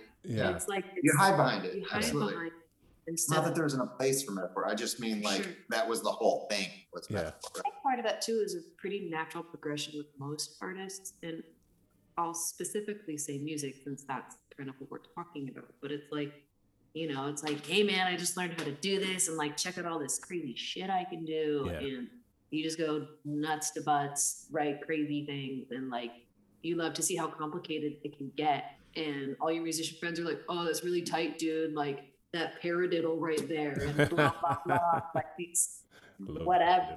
And and uh, and then it just gets it's like okay, now what? It just I don't know. You work we it out. joke and it about gets sometimes how ridiculous like shows are. I say it to some of my musician friends and they laugh and they're like totally, and then sometimes it like they get offended. What do you know? mean? Like when you're like the ridiculousness of just being on stage, being like, "What?" You know, like Yeah. this is music, and then like you're just like, "Fuck you!" It's Like so it's just there's something so ridiculous about it, right? But it's awesome and it is magic, right? Like it Mhm. literally is magic. But there's that side of it where you're just like, "Why does anyone do this?" Like it's, It's so also not crazy. enchanting to us because we do it. I know. Yeah. Yeah, yeah. Like I always say to Kwaku, like, uh, and all my musician friends, I can literally watch you guys just set up. Like when I, you, you know what I mean? Like I, I love when musicians are like, "Oh, I'm out of tunes. Oh, let, let's like like push some of these buttons and like put the, the amp there." Like I can sit there. That could be the show for me because I'm just like, the alchemists are at work. Like, what are they doing? Now? Ooh, he stepped on that pedal. Ooh, and then she pressed that button, and I like that stuff is magic to me. Um, and and what's interesting is what I'm what I think I'm hearing is because of COVID and because like like your options for practice and so forth are now limited or constrained.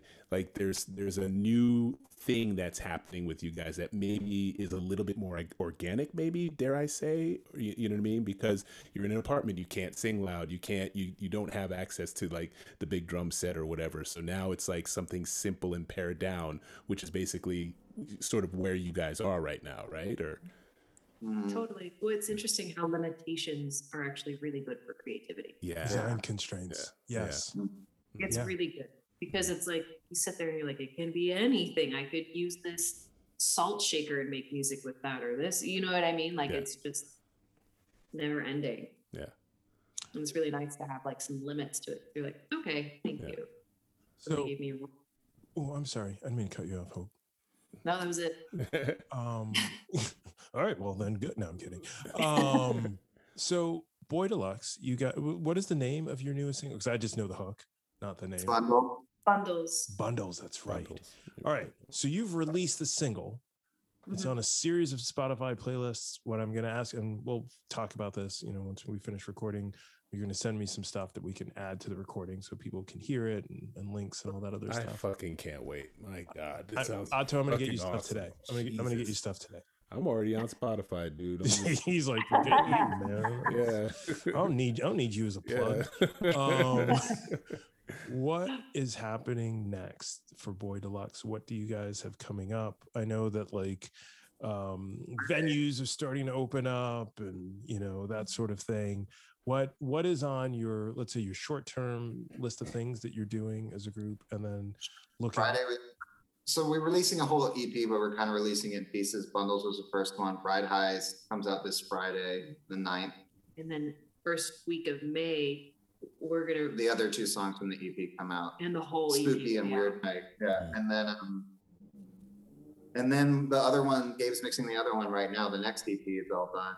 And then um, we're gonna release that probably the same way with like videos and stuff. Maybe in the summer. And then we just got like offered our first show in uh, November. in November, yeah, up in Spirit Festival in Seattle, and we were like literally nervous. I was like, my stomach turned. I was like, I don't want to do that. Like we've just been writing in our bedroom like for years. Like this is nice and easy and Yeah, it took me Yeah. a week to write back the yeah, totally. We're like, ew, fuck Yeah. that. yeah. But so yeah, so I guess shows are gonna start happening again. It's really wild. We we got rid of our practice space because we just like we didn't know if you were gonna die if you went. Like no one had information Yeah, in the yeah. beginning, right? Looking For space in LA, and when like everyone was out of work, we're like, why do we have this space? Yeah. We have to get another office. It's the whole plan for 2020 was um to go all out. Mhm. We were just like we changed our band name. We were tired of holding ourselves back of being like of being our own villains in our lives. Mm, You know what I mean? And and we were like, you know what? This year, do everything. We call in all the favors. Like we don't feel embarrassed. We're gonna like Because you're always shy to Constantly. send shit. You're like, I know there's too Yeah. many words for this label, but I don't want to. I don't want to be annoying. And Yep. Yeah. I mean, some people aren't like that. Some people are ruthlessly Yeah. like, we were gonna play all the shows. We were just gonna start putting out music. We had like three shows lined up for March, and we were like getting ready to go on tour and like get these things going. And then the world shut down. We were like, "Whoa, there goes that." Yeah. So twenty in twenty twenty one, I'm we have since the one thing we can do as musicians is release music right now. I think we'll continue to do that and like kind of slowly start playing shows. I Mhm. guess Mhm. I don't know. Yeah. Okay. I think what's interesting about like our Spotify and stuff is we have um our whole plan in the beginning of 2020 was like we're just gonna release a song every month. But we weren't even like releasing like singles. Like those ashes and creeps aren't singles. They're just like art songs. They're like B side that we love. You know, Right. they, we weren't like, oh, this gotta hit hard and get on playlists. And like it was just like we just didn't have any there was no ambition really to it. It was just like, let's just the one thing to we never do. do is release music. Let's just release a music and video every month, right? So we just started working on that, and then and then we got picked up by management, like right, and, Yeah. and then everything got weird. And They're like, "What if we put this off and do?" And then so things got a little more complicated. But now we're like back on track. Finding I the feel flow. like Yeah. Yeah. Yeah, dude. I don't know. See what the in the world. we're definitely we're just releasing constantly though. We have like all everything's done for the year, which kind of sucks in a weird way, but it's Mhm. awesome. It's like liberating. But I also I'm like someone that writes a lot. I'm like, yeah, but I'm already like a hundred songs ahead. I'm like, what the fuck do I do now? Yeah. You sound like you have a vault, like of just It's do. legit. I have Hard drives. hard drives. Hard full of Hard drives. wow. Filled. Yeah. Wow. And he, I, I would go to the ends of the earth for Drew, but like the man lacks organization. And so So computer just is music like- is the worst thing. He's like, I don't know what to do. Where's that track? Where's this song? oh God. I don't know. I just and he he'll just save just save some as sometimes they're literally the file is called ba da ba da ba da ba. Yeah, I do that a lot. I do that a lot. But um, what's weird is like phonetically you can say it in like 80 different ways, right? Like when you read back, you're like, wait, is that badada ba or ba-da-da-ba? Like, you have no idea. Or I'll just be like 4:30 p.m. Yeah, it's really silly. Bananas. So then he's like, Why don't we ever finish anything? I'm like, because I don't You know. can't find anything. I don't know where it is. Can't find Well, banana here's- banana. so what- like Walker, when I played with you, my whole and I and I used this for years. I was like, if I write something and I can't remember it tomorrow's number, Right. blank. Mm. That was always my thing. But now I save everything. Right. All those things I should have forgotten are Right. just like it's still there. final. Yeah, they're just in a file somewhere Yeah. called Badapa. It's like I have um Drew was trying to find something the other day and it wasn't. He pulls out this bag and it's filled with like old stock, like scraps of fabric and stuff. He's like, dude, what is this? And I was like, he goes, is this a stock? And I said, well, yeah, like, I don't know. Like, what if I need it for something? I have this whole bag of like random stocks and like scrap of fabric that I'm like, well, what if I need to fix something? And this stock is like the saving. piece. It's like that, but with We all sound of like his. uh, but you do that with I do that with your music. beats. yeah. It's just like those are his songs. Those are my That's amazing. I, Wow. That's I, I can't really.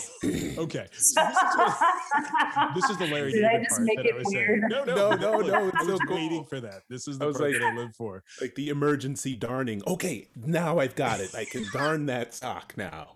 I told you, Drew. I told you. Well, but she doesn't really save shit. That's like you throw shit away.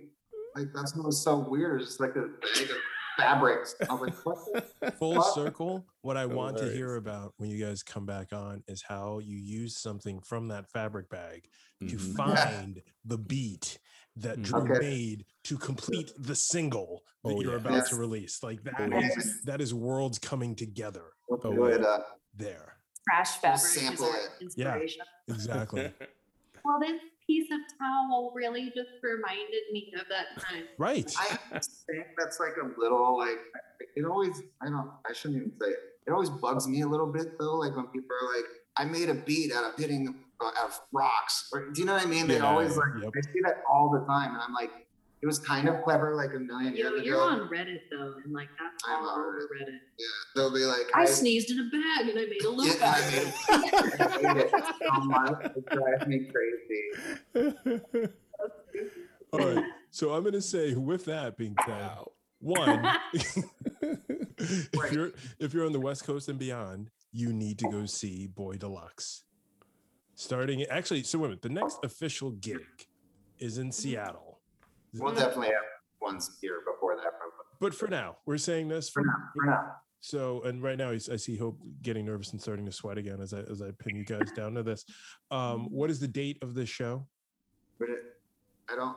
It hasn't been confirmed yet, Great. Ah, okay. but it will be But in it's November. It's in November in Seattle. And what is the name of the uh, festival?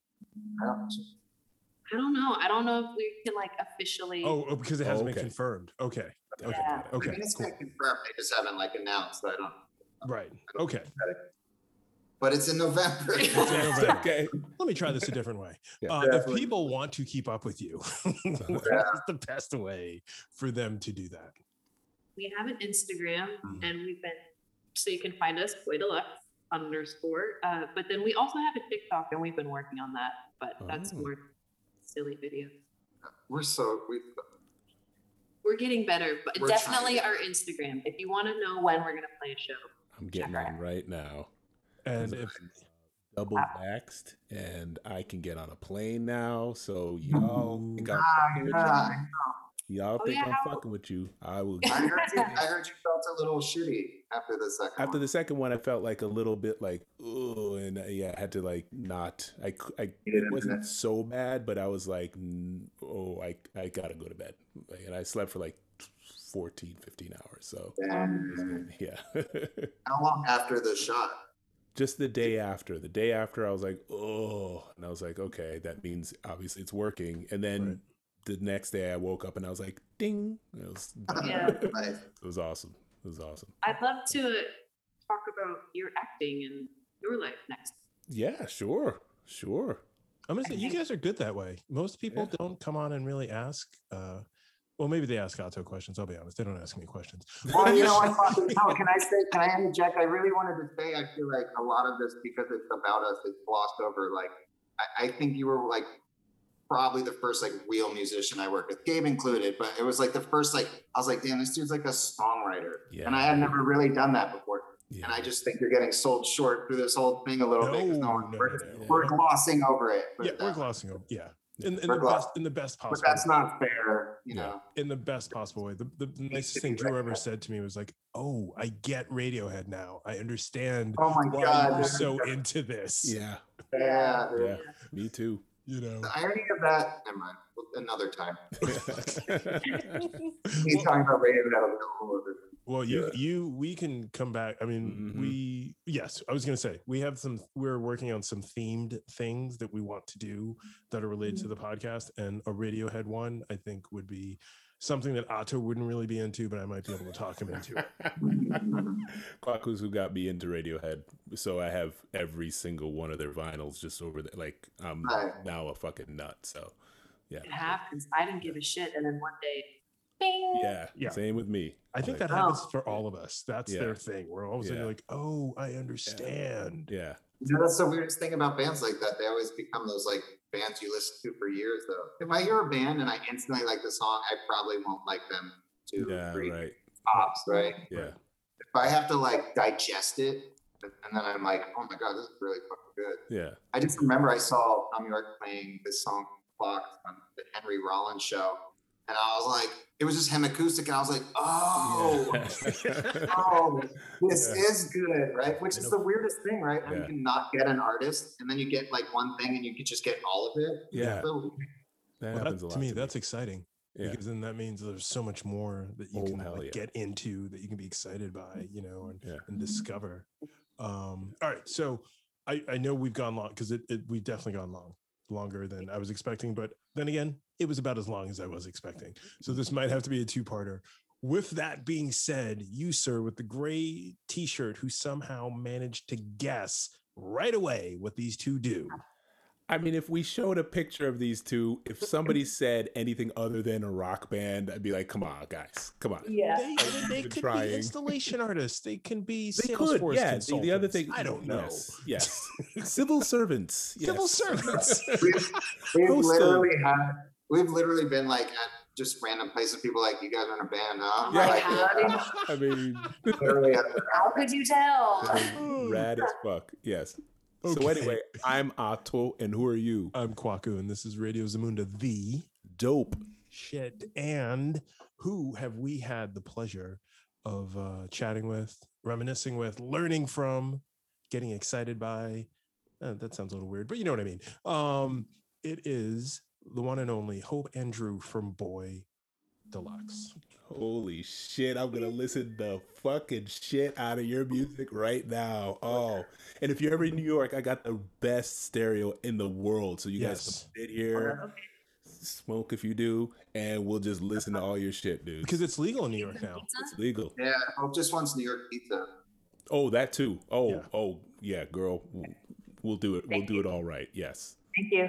Thank Last time I saw, well, I mean, I saw Fuck been here, but the time before that was like we were on tour out there, and every show we played in the city, Hope's like, we gotta go get pizza. Because you had the first night, and It's then different. Yeah.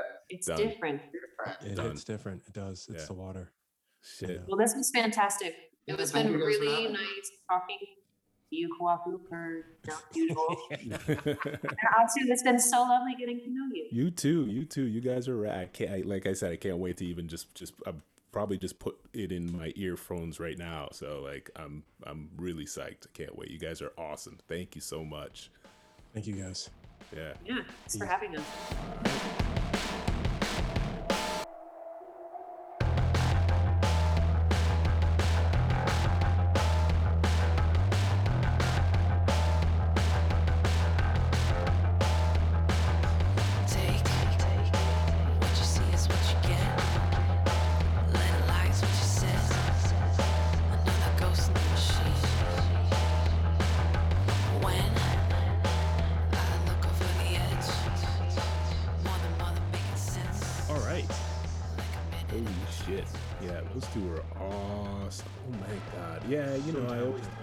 Much I love listening to musicians nerd out on like song creation and you know, singing and how you learn how to sing and the first time on stage and setting up the equipment and like writing disagreements and all that stuff. So that was fucking awesome, man. Holy shit.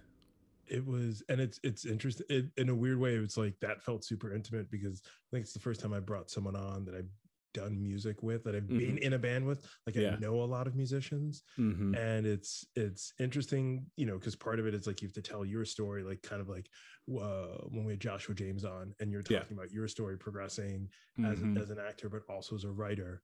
Yeah. um but there's I there's nothing but love and respect and and and admiration for the two of them It's Yeah. it's i i mean drew hands down is one of the most talented musicians i've ever worked with and Mm. hope like uh if uh if i were a uh you know a, a younger white uh, uh uh european descent woman uh, Mhm. who grew up in the pacific northwest then Mhm. i would be hope i there's Yeah, so much Got it. Yeah. there's so much that that that uh that she does that I just am in awe of and that I Mhm. appreciate and I see little bits of me in there as well. Not that I've influenced her, but just Yeah. the commonalities that we have.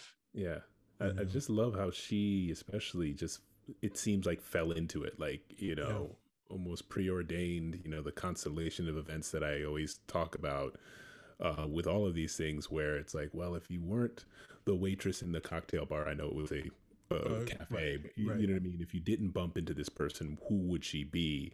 And even though I haven't listened to the music yet, I knowing you and knowing what you've turned me on to before and knowing how who you are as a musician, I know this band fucking, you know, destroys shit, right? So, So much talent. yeah, yeah, I can't and so it's like so cool that there's that like they found each other and they found the, their music whatever that music is kind of thing um and just to see them together it's like they they the reason why I guest band is not just because of how they look. I mean, they look like rock stars, but like just the way they they kind of reminded me of Joe Madristro and um um Cat, Cat, uh, Call Me yeah. Cat. Yeah. Like they just have that way about them that um it it just feels it feels intimate, um, but it feels artistically intimate in some way that I think maybe I'm just making this up that you know non artists even if they're together actually intimately they don't have i don't i don't you know what i'm saying like Yeah. there was something that no, i there's a, there's an, a creative intimacy Yeah, between yeah. them. Yeah. yeah Which you can I mean, even before they started talking about their process, which you just pick up on, yeah which yeah is which is fantastic. jeez their Yeah. music must be amazing i cannot wait to like like actually when i sign off with you is, is the first thing i'm gonna do is just turn them on and just sit there and listen All right. So you're gonna text me afterwards like, whoa, Yeah. Let the bitches in. What? Let the bitches in. That's what that's let the bitches in, man. So You know. holy shit, man. All right. Well, I had to I had to throw a curveball at you because I Yeah, know I, no. we we're bringing you know you're bringing all the philosophers and the cult leaders in. You gotta you gotta, go back to the roots. Yeah, Luca. dude. You did your You know? thing, bro. You You gotta go back to the roots and just Yep. like, hey, this is you know this is uh something that's important to both of us. We haven't had a musician. I feel like a like Leo Coltrane might have been the last musician. Last one, on. yeah. That cat is Um, yeah. Shout so- out again to Leo Coltrane. That cat is just so dope. Everything he's putting out, like you know, this his whole Instagram presence and like the the bits of music that I see him putting out. I'm like, that cat is. And I shared him with my uh, hip hop nerd heads, and they were like, "Yo, Leo Coltrane is dope." So like, you know, like my bona fide hip hop friends validated like- him. Yeah, they were like, "Yo, this is, this is dope." So anyway, shout out to him and shout out to Boy Deluxe because just like they can't possibly be anything but awesome just looking at Yeah. them. So yeah, it's like Joe and Kat with Gene Gene. So yeah, Yeah. you, you've been turning me on to some really dope shit, and it's very exciting, bro. I'm just trying to keep up with you, bro, because this is what you do. You keep bringing the dopeness on Right? Yeah, every single time. that's the thing, bro. That's You the know? thing. That's Yeah, how you get down, bro. yeah, bro. so anyway, who are you? I'm Kwaku, and who are you? I'm Otto, and this is Radio Zamunda the Dope. Shit. Thank you for listening. Yeah, peace. I'm just peace. sitting here staring at the rain. I first felt the hit, thought it was my head. Try to pass it off, climb over the edge. Look back at the crowd, I'm in disbelief. No one but a girl standing in the seats. Saw the darkened eyes, pale of the skin. Opened up my hand and let the bitches in. Let the bitches in, let the bitches in. Let the bitches in, let the bitches in. In. Let the bitches in, let the bitches in. Light as air, safe in the night. I'll move around, nowhere in sight. Hands wide, arms long, stretching out. I a sound. Let the bitches in, let the bitches in. Let the bitches in, let the bitches in. Let the bitches in, let the bitches in. Let the bitches in, let the bitches bitches let the bitches in. Let the bitches in, let the bitches in. Let the bitches in, let the bitches in. Let the bitches in,